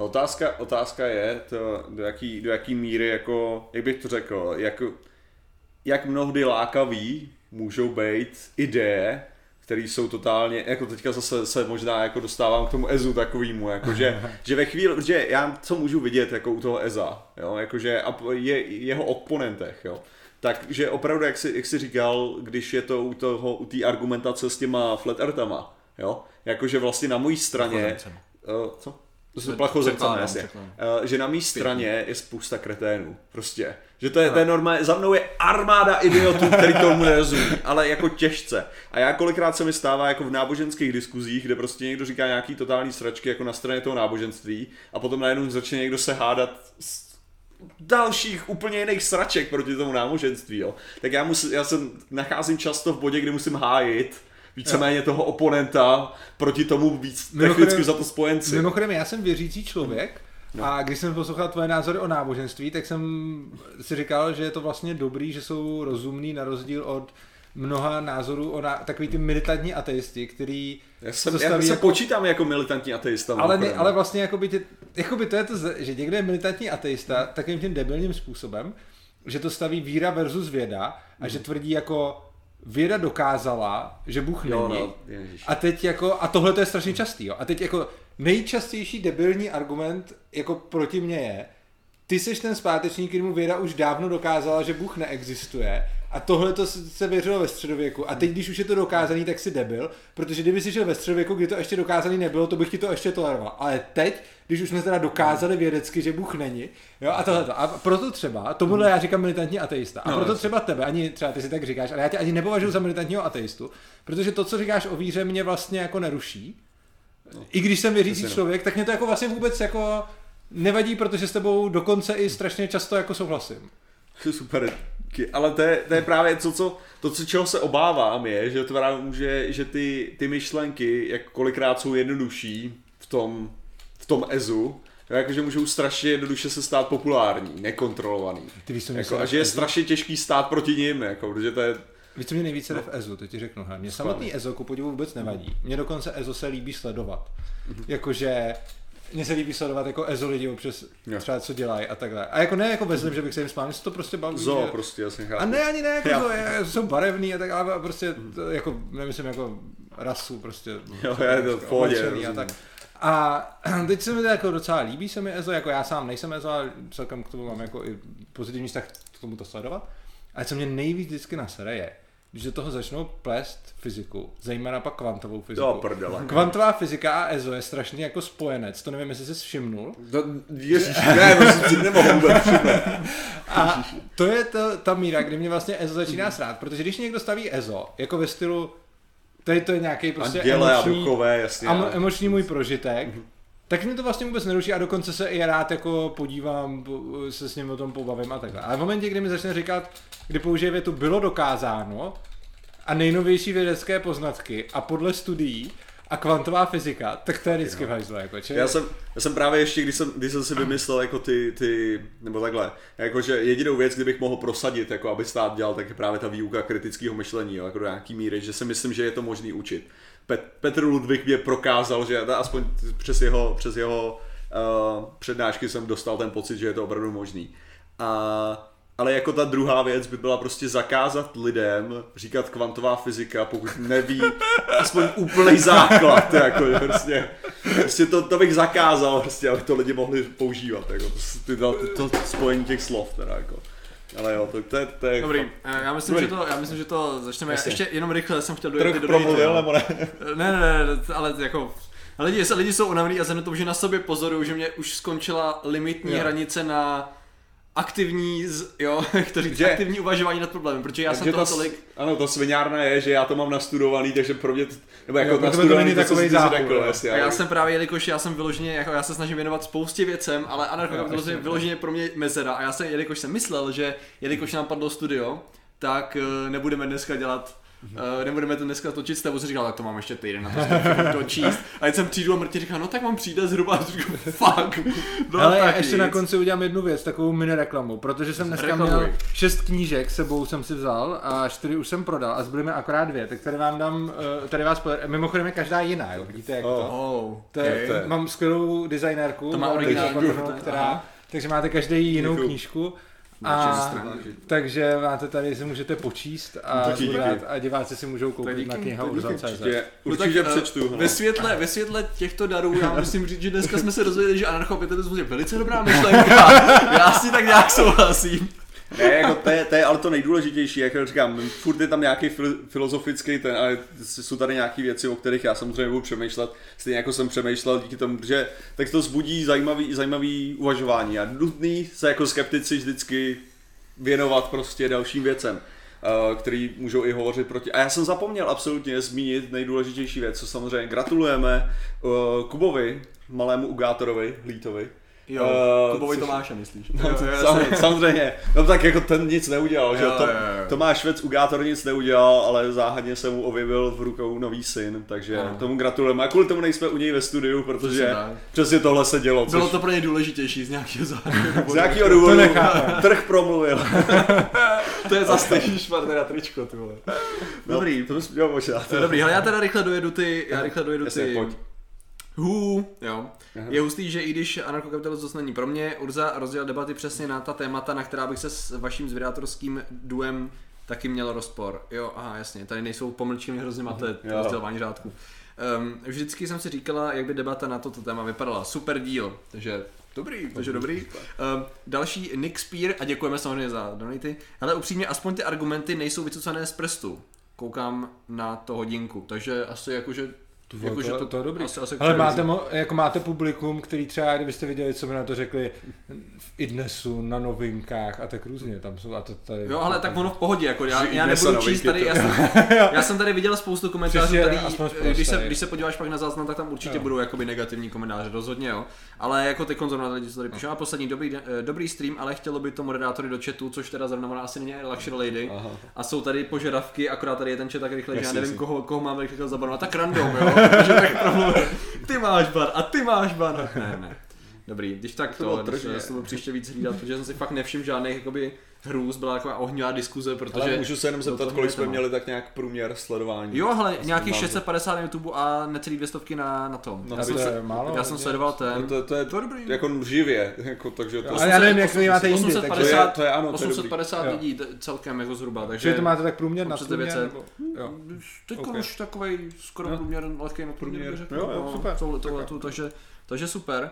A já bych teda osobně řekl, když se teda blížíme k tomu, že já tam vyloženě, protože já jsem si tam zaškrt jeden komentář, který už dávno zmizel a bohužel, ale jako já s tím mám furt takový pár, já se to musím přečíst a musím se o tom jakoby fakt zjistit víc, takový ty argumenty, který člověk v sobě má a vidí tam hrozný problém a jak se přes to dostat, jo, že potom, co jsme tady seděli, já jsem se vlastně dozvěděl velkou spoustu věcí, jo, a jakoby já vlastně souhlasím se spoustou věcí, aniž bych si myslel, že s nima budu souhlasit, jo, akorát tam je furt pár bodů, který si dokážou hrozně těžko představit v reálném světě. Řeknu to například, existuje takový blbej vtip, nevím, jestli to slyšeli, jak farmář má problém se slepicí a neví proč nenese... Matfizácký vtip, to totálně.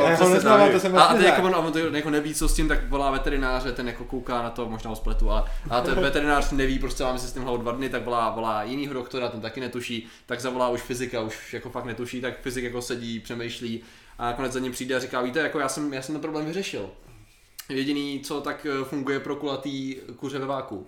Jo, takže jakoby já spoustu těch věcí si dokážu představit v ideálním světě, kde prostě nepočítám pár věcí, jako je zmrtví lidí z podstaty lidí, jo, a jakoby určitý, vlastně co já si třeba myslím, jakoby primárně, co mi tam visí, že vlastně i když ta myšlenka jako v určitých směrech jako je dobrá a dává mi smysl, tak furt tam vidím jako důsledek, že se vlastně stane... Ten důsledek vidím jako monopolizaci, ergo návrat něčemu, jako je stát. Jo, jakoby, že, no, že vidím dobrý jako pokus. Špatnýho ve svým podstatě, jenom návrat k tomu samému. Tak, jakoby, možná třeba ten stát, korporace rovná se stát, tady v tom smyslu, by třeba, pokud by ta korporace, to jsme vlastně u něčeho jako, jestli ten král bude dobrý nebo špatný, že jo, tak by mohlo jakoby fungovat, protože pokud by zachoval určitý fungování toho anarchokapitalismu, řekněme, i když pokud by to bylo v moci právě takovýhle korporace, to nevím, tak možná by ta určitá svoboda jakoby fungovala, akorát jako za mě furt nevím.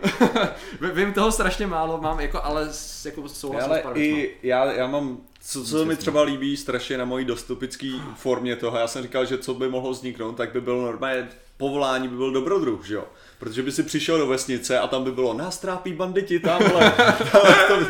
A tak by si prostě šel. Přesně. A já jsem úplně věděl, že jsem měl představu, jak já bych prostě jako se sebral kameramany do toho těch banditům a natáčel by se reality show, jak by prostě lidi chodili nechat se střílet, prostě naivní dobrodruzi, jo. Jako takhle, v té knižce kapitola 8 o školství, kde píšu mimo jiné jakoby právě o tom, kde se často v lidech berou takový ty jakože pocitově něco prostě odmítá. Ale potom to, co jsi říkal, vlastně já s tebou, já to úplně chápu, neříkám, že to přehodnotíš stejně jako já, ale já jsem to měl z začátku taky, že mi to přišlo naivní a jenom prostě pro nějaký idealizovaný podmínky, idealizovaný lidi, přesně prostě nehmotný kuře ve váku. A nebo sférický kuře ve váku. A nehmotný blbost. Ono původně to je sférickou kávu dokonce. No, ale jde o to, že prostě přesně tohle to také člověku připadá. A přestane to připadat v momentě, ale to možná ani ne po té knížce. Mně to třeba, mně by takováhle knížka nestačila, protože já jsem v tom byl jako hodně jako kovanej v tom odmítání anarchokapitalismu. Já jsem si potom přečet vlastně knížku od Ludwiga von Misese, jako strašně starou knížku Human Action, která vlastně vysvětluje Mises. Když ses mě ptalo, odkud ten Urza to má, tak jsem ti řekl tohle jméno. A ten nebyl ani anarchokapitalista, teda, ale byl ekonom strašně jako zásadní. A napsal knížku Human Action, která popisuje vlastně jako lidský jednání, ale takový, jaký je. A vlastně zjistím, že to by mě vůbec jako začátku, kdybych šel od konce a od toho, co teď říkám, a slyšel bych jenom sám sebe a neměl bych ty ekonomické základy, tak si řeknu přesně to samý. Počítá to s ideálním světem. A když pak člověk začne touhletou knížkou, jako já si asi nemyslím, že to přečtete, no, možná jo, ale skoro nikdo to nepřečte. Mě to třeba hrozně bavilo, ale má to asi 800 stran a je to, není to úplně na dobrou noc jako čtení. A když to člověk čte, tak on tam začíná opravdu od úplný nuly, od úplného základu a popisuje lidské jednání. A vlastně člověk čte a neustále jakoby souhlasí, protože to, co říká, není jako nic novýho. A potom nakonec vlastně říká skoro tohle, on neříká přesně tohle, ale říká to skoro. A teď, když člověk viděl tu cestu v té 800 stránkové knížce, která fakt, on opravdu to je jako úplně dokonale deduktivní metoda. On začal s nějakýma jako úplnýma axiomama a odvozuje z nich. Čili je to fakt jako dedukce, že to není jakoby ani, on je strašně nepřítel empirie, on prostě vyloženě jde jako deduktivní metodou, prostě čili něco začne. A teď ty jako souhlasíš s axiomama, pokračuj, protože ty dávají smysl prostě, a teď pokračuješ a všechno je z nich odvozený. Pořád to dává smysl. Hledáš jako logickou chybu, já jsem ji tehdy hledal, já jsem to četl s tím, že ji sakra najdou. A furt to dává smysl a pak si řekneš aha a teď řekneš, no to je vlastně skoro to, on neříká přesně to samý, co já, říká, to je vlastně skoro to samý. A ten závěr, kterýho si řekneš, no ten musí předpokládat dokonalýho člověka ve váku, tak si pak řekneš, no ale teď přece on začal jako úplnou jako realitou. A hlavně on strašně odmítá takový ty homo economicus a takový ty zidealizovaný modely. On to strašně odmítá. Jako. A on prostě říká, podívejte se a furt zdůrazňuje, tady nestavíme na nějakým homo economicus, tady nestavíme na nějakým ideálním tom. Tady fakt stavíme na tom, že člověk prostě maximalizuje svůj užitek, že je prostě sobec. Jako.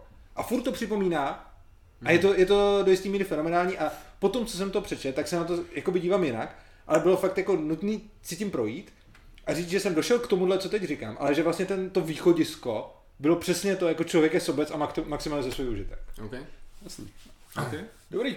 Ale tak ještě jednou, ať to máme kompletně, tak tady urza.cz, knížka samozřejmě dostupná ve všech kvalitních, na kvalitní stránce kniha.urza.cz, tam je e-book a audiokniha. Abychom nezapomněli. Audiokniha, jo, to zní lákavě. Ačkoliv teda musím říct, že možná teďka, ty to je čtenou tebou? Ne. To je, protože v tuhle chvíli, hele, už tě mám moc jako naposlouchaný. Kdo, právě jsem si říkal, jo, že kdo nemá rád můj hnusný hlas, tak je to namluveno půvabným ženským hlasem. Aha. Takže je to jako dobrý prostě. Okay. To zase já sexista, jo, já si nevěřím ženský, když to bude říkat. Ale dáme poslední otázku. Dáme otázku. Protože chat moc neměl, jakoby, tady byl chat spíš vám pro sebe a oni se lidi, vy se bavíte sami, že jo, vy jste v pohodě. Hrnček v krabici. Hrnček v krabici, to je naše takové heslo. Poslední otázku, kdo to napíše. Abychom věděli, a zatím otázka, tak jako většinou mělo to být tak, že kdo to napíše první, ale většinou přištu všechny, kdo mají ten hrnček v krabici, že... Taky ta idealizace na začátku se zvrhla v mou. Žádný těžký otázky. Nejen, že mě třeba vzdělávání jako nadchlo takovým stylem jako přemýšlet o tom vzdělávání jinak.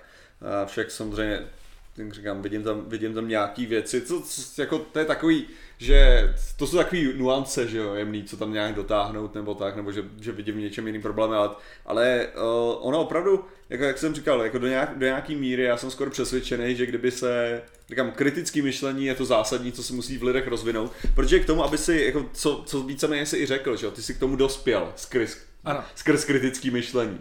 Takže vlastně jediný způsob, jak tomu jako nakonec... Vlastně souhlasím, že se musí rozvinout, ale tam, kde máme jako zásadní rozpor, je to, že ty říkáš, že by se to mělo jako vyučovat ve školách, a já si myslím, jako já souhlasím s tím, že kritické myšlení je super, ale myslím si, že přesně tak k tomu nedojdeš, a řekl bych, že jako asi to nebude horší, než je to teď, kdyby se k tomu navíc učilo kritické myšlení. A já myslím si, že to je přesně ten způsob, jak to nedělat, jako. Jo, že prostě jako souhlasím s cílem, ale myslím si, že to byl zvolený prostředek, k tomu prostě vůbec nepovede. Tak se neshodneme, ale nejlepší na tom je, že právě v tom smyslu, jak to, že funguje právě náš skepticismus a právě to kritické myšlení, tak já jako ne, že já jsem říct, že si to budu muset přečíst, ale jakoby já vlastně, ač jakoby si představuju tu šílenou množství informací, kde začnu u něčeho absolutně od nuly, tak vlastně chci, a už teďko mě to sere, protože vlastně nechci, ale chci, protože to je jediný způsob, protože já jsem vyloženě přiznám, že můj prvotní odpor byl daný od začátku a byl čistě, jak to říct, půdovej a základní, to znamenalo anarcho kapitalismus. Název. Anarchie. Ježiši Kriste, zase nějaký idiot, co chce vymýšlet hovadiny, protože nesystémově bude dělat... Blbostně, jasně. Ale samozřejmě, jakoby... že jo, člověk má vždycky problém jako přijmout jakoukoliv myšlenku, která do nějaký míry jako nesedí do jeho světa, že jo. Proto je nutný se jim, je jim jako právě naopak jako vystavovat. Já jsem měl strašný šek s tím vzděláváním, než jsem právě objevil tu svobodu učení, tak tam jsem měl, nebo vlastně po tom, co jsem je objevil, to bylo jakože... To, co tam jakoby proklamuju, je pro mě úplně hrozný, jakože jsem se teď už jsem to jako se s tím zžil, ale začátku jsem to emocionálně jako strašně odmítal, zejména to vzdělávání, tam jsem jako... Takže Hrnček Krabice, otázka? Hrnček jsme zašli, jo, tady, Hrnček Krabice, dojdete na Conec? Konek? To je nějaký kon? Conec, to je nějaký kon? Nevíme, takže... Děkujeme za otázku. Když tak, Hrnček Krabice bude mít Urza přednášky. Další. Já mám furt přednášky. Třeba hele, teďkon v úterý 10. dubna budu mít přednášku v klubu Centrála a je to úplně, to je vlastně dobrý pro vás. To je další přednáška, reklama, to je úplně začátek, jako je to reklama, to dokonce zadarmo, ale je to začátek všeho, jakoby ty přednášky, co jsem měl v Polis a který vidíte na tom kanálu, tak ty už jsou jako pokročí. To, co budu mít teďkon v úterý 10. dubna v klubu Centrála v Praze v Olešovicích, tak to bude úplně jako basics, takže to je stát je zmrt. Vysvětlení Ankara. Teda nemorální pro mě. Ne, to byla ta první toho druhého cyklu. Tohle bude něco jako mnohem jako víc v kostce a bude to jedna přednáška, takový úvod do Ankapu prostě. Jo. Takže to, co jsme tady neudělali a rovnou jsme se vrhli do diskuze, jako a ten, když někdo chce ten začátek, když se podíváte na Facebook, tak tam najdete nějakou akci, když se mě tam najdete na Facebooku je Svobodný přístav a to je stránka a ta stránka má události a tam je ta událost prostě. Jo. Dobrý, takže to vidíte. Tady se nějaká Michelina Jonášová ptá, jaký má Patrik plán dnes na večer. Jeho přídavky. Michelino, nějaký určitě mám, jenom jsem ho ještě nevymyslel. A předpokládám, že seš v něm. Strunatec, Hrneček Krabici, kdy budou další hosté? Asi až teď budou, jako, asi? To je ta otázka, samozřejmě jako trh rozhodne, že jo? Ale vzhledem toho jako podle celkově jako se asi lidem líbilo, že jsme měli hosta. Jo, jako otázka, jestli to byl host obecně, nebo jestli to byl ty, to myslím, že... Ale pro mě jako velkou ctí, že jsem byl teda prvním hostem. Absolutně prvním zejména hostem, protože ty jsi asi tak první a jediný youtuber, kterýho jsem kdy tak nějak konstantně sledoval. A tak mě to úplně jako potěšilo, že jsem byl pozván. Okay. Blablabla, to už bylo z frustrace toho, že dva lidi to napsali, a to je vždycky jako, my můžeme tvrdit, hodně lidí nám píše, ale ve skutečnosti to je dva lidi napíšou a člověk už má pocit, že to chtějí všichni, že je přesně ono. Takže... Jo, bude ještě někdy Urza host, abyste ještě něco diskutovali na tuto téma? Těžko říct. Víš co, ještě já bych s tebou rád diskutoval na téma školství, nemusíte i v tomhle to pořadu, já si tě určitě někdy pozvu do našeho pořadu, až budeme mít, ale prostě to téma školství mi přijde, jakože já se celkově i z toho celé té svobody jako anarchokapitalismu jako můj asi nejbližší jako obor je to školství, to je podle mě úplně nejzásadnější. A zejména když říkáš výuka kritického myšlení, tak na téma školství bychom mohli. A to by právě ten Petr Ludvík byl podle mě mnohem lepší. jako host. Teda to bych jako doporučoval, že ten by měl určitě zájem něco takového. OK. Ale to by se určitě správně se mi to přijde. Ale ne, že já právě já vyloženě teďka čerpám hlavně informace od něj, teda jako to takový už bych mi mohl odepsat na tu zprávu, kde mě zve na přednášku před rokem. Aspoň jako, já jsem si nevšiml. Trh nám poslal do nej, to rozhoduje. No jo. Děkujeme trhu. Dobrá snaha. OK, hele, a tady už... silnici z toho nepostavíme. Takže... Uvidíme, jestli bude biorezonance nějaký host, to bylo taky zajímavý, to jo. Ježiši, ale to je přesně ono, jo. A poslední rýček krabici tady, jenom co rychle koukám. Bude další host Mikey a pán třeba nás taky přesvědčí. Ne, protože to je ta věc, jo, jakože tady šlo o to, že tebe je vidět ze všech přednášek, ze všeho, že víceméně jako... Jan Vonka to ukazuje, že je tady. Jak my chceme prachy? Ty dobrovolně na náš házíš. Přesně tak. Ty si rozhodl. A $50 to je dobrý? To je hodně. Jo, to je Vonka je to na náš skvělý donator. Hrozně rád po nás hází peníze a pak na nás obviňuje, že... Ale proč to ukazujete v dolarech a ne v korunách? Nebylo by to motivující ukazovat v korunách? Naopak ono to funguje líp, protože v korunách to vypadá jako větší částka, když to v dolarech to vypadá jako menší částka. Takže když někdo dá $2, tak to vypadá málo. Když někdo dá 40 korun, tak to vypadá hodně. Okay. Tady někdo napsal, že čteme jenom YouTube a já tady nevidím žádný Twitchový, ale tady už, Manažer v krabici, já taky nerada, když knížku čte ženská, to není úplně otázka, ale dobře. Ale tahle je dobrá ta ženská. Jak vznikla přezdívka Urza?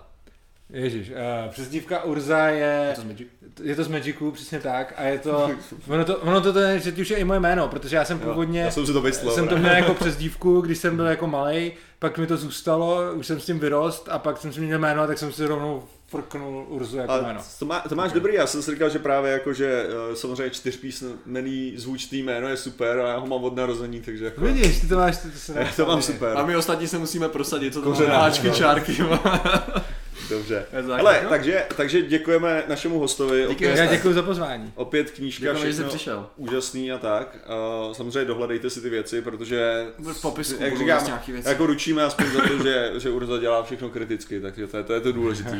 Filozofický rozdíl možná. Patrik Kořená. A žaluzie. Hodně peněz má. Opět žaluzie, medvěd, dobře. Medvěd je borec možná obecně, nebo což medvěd.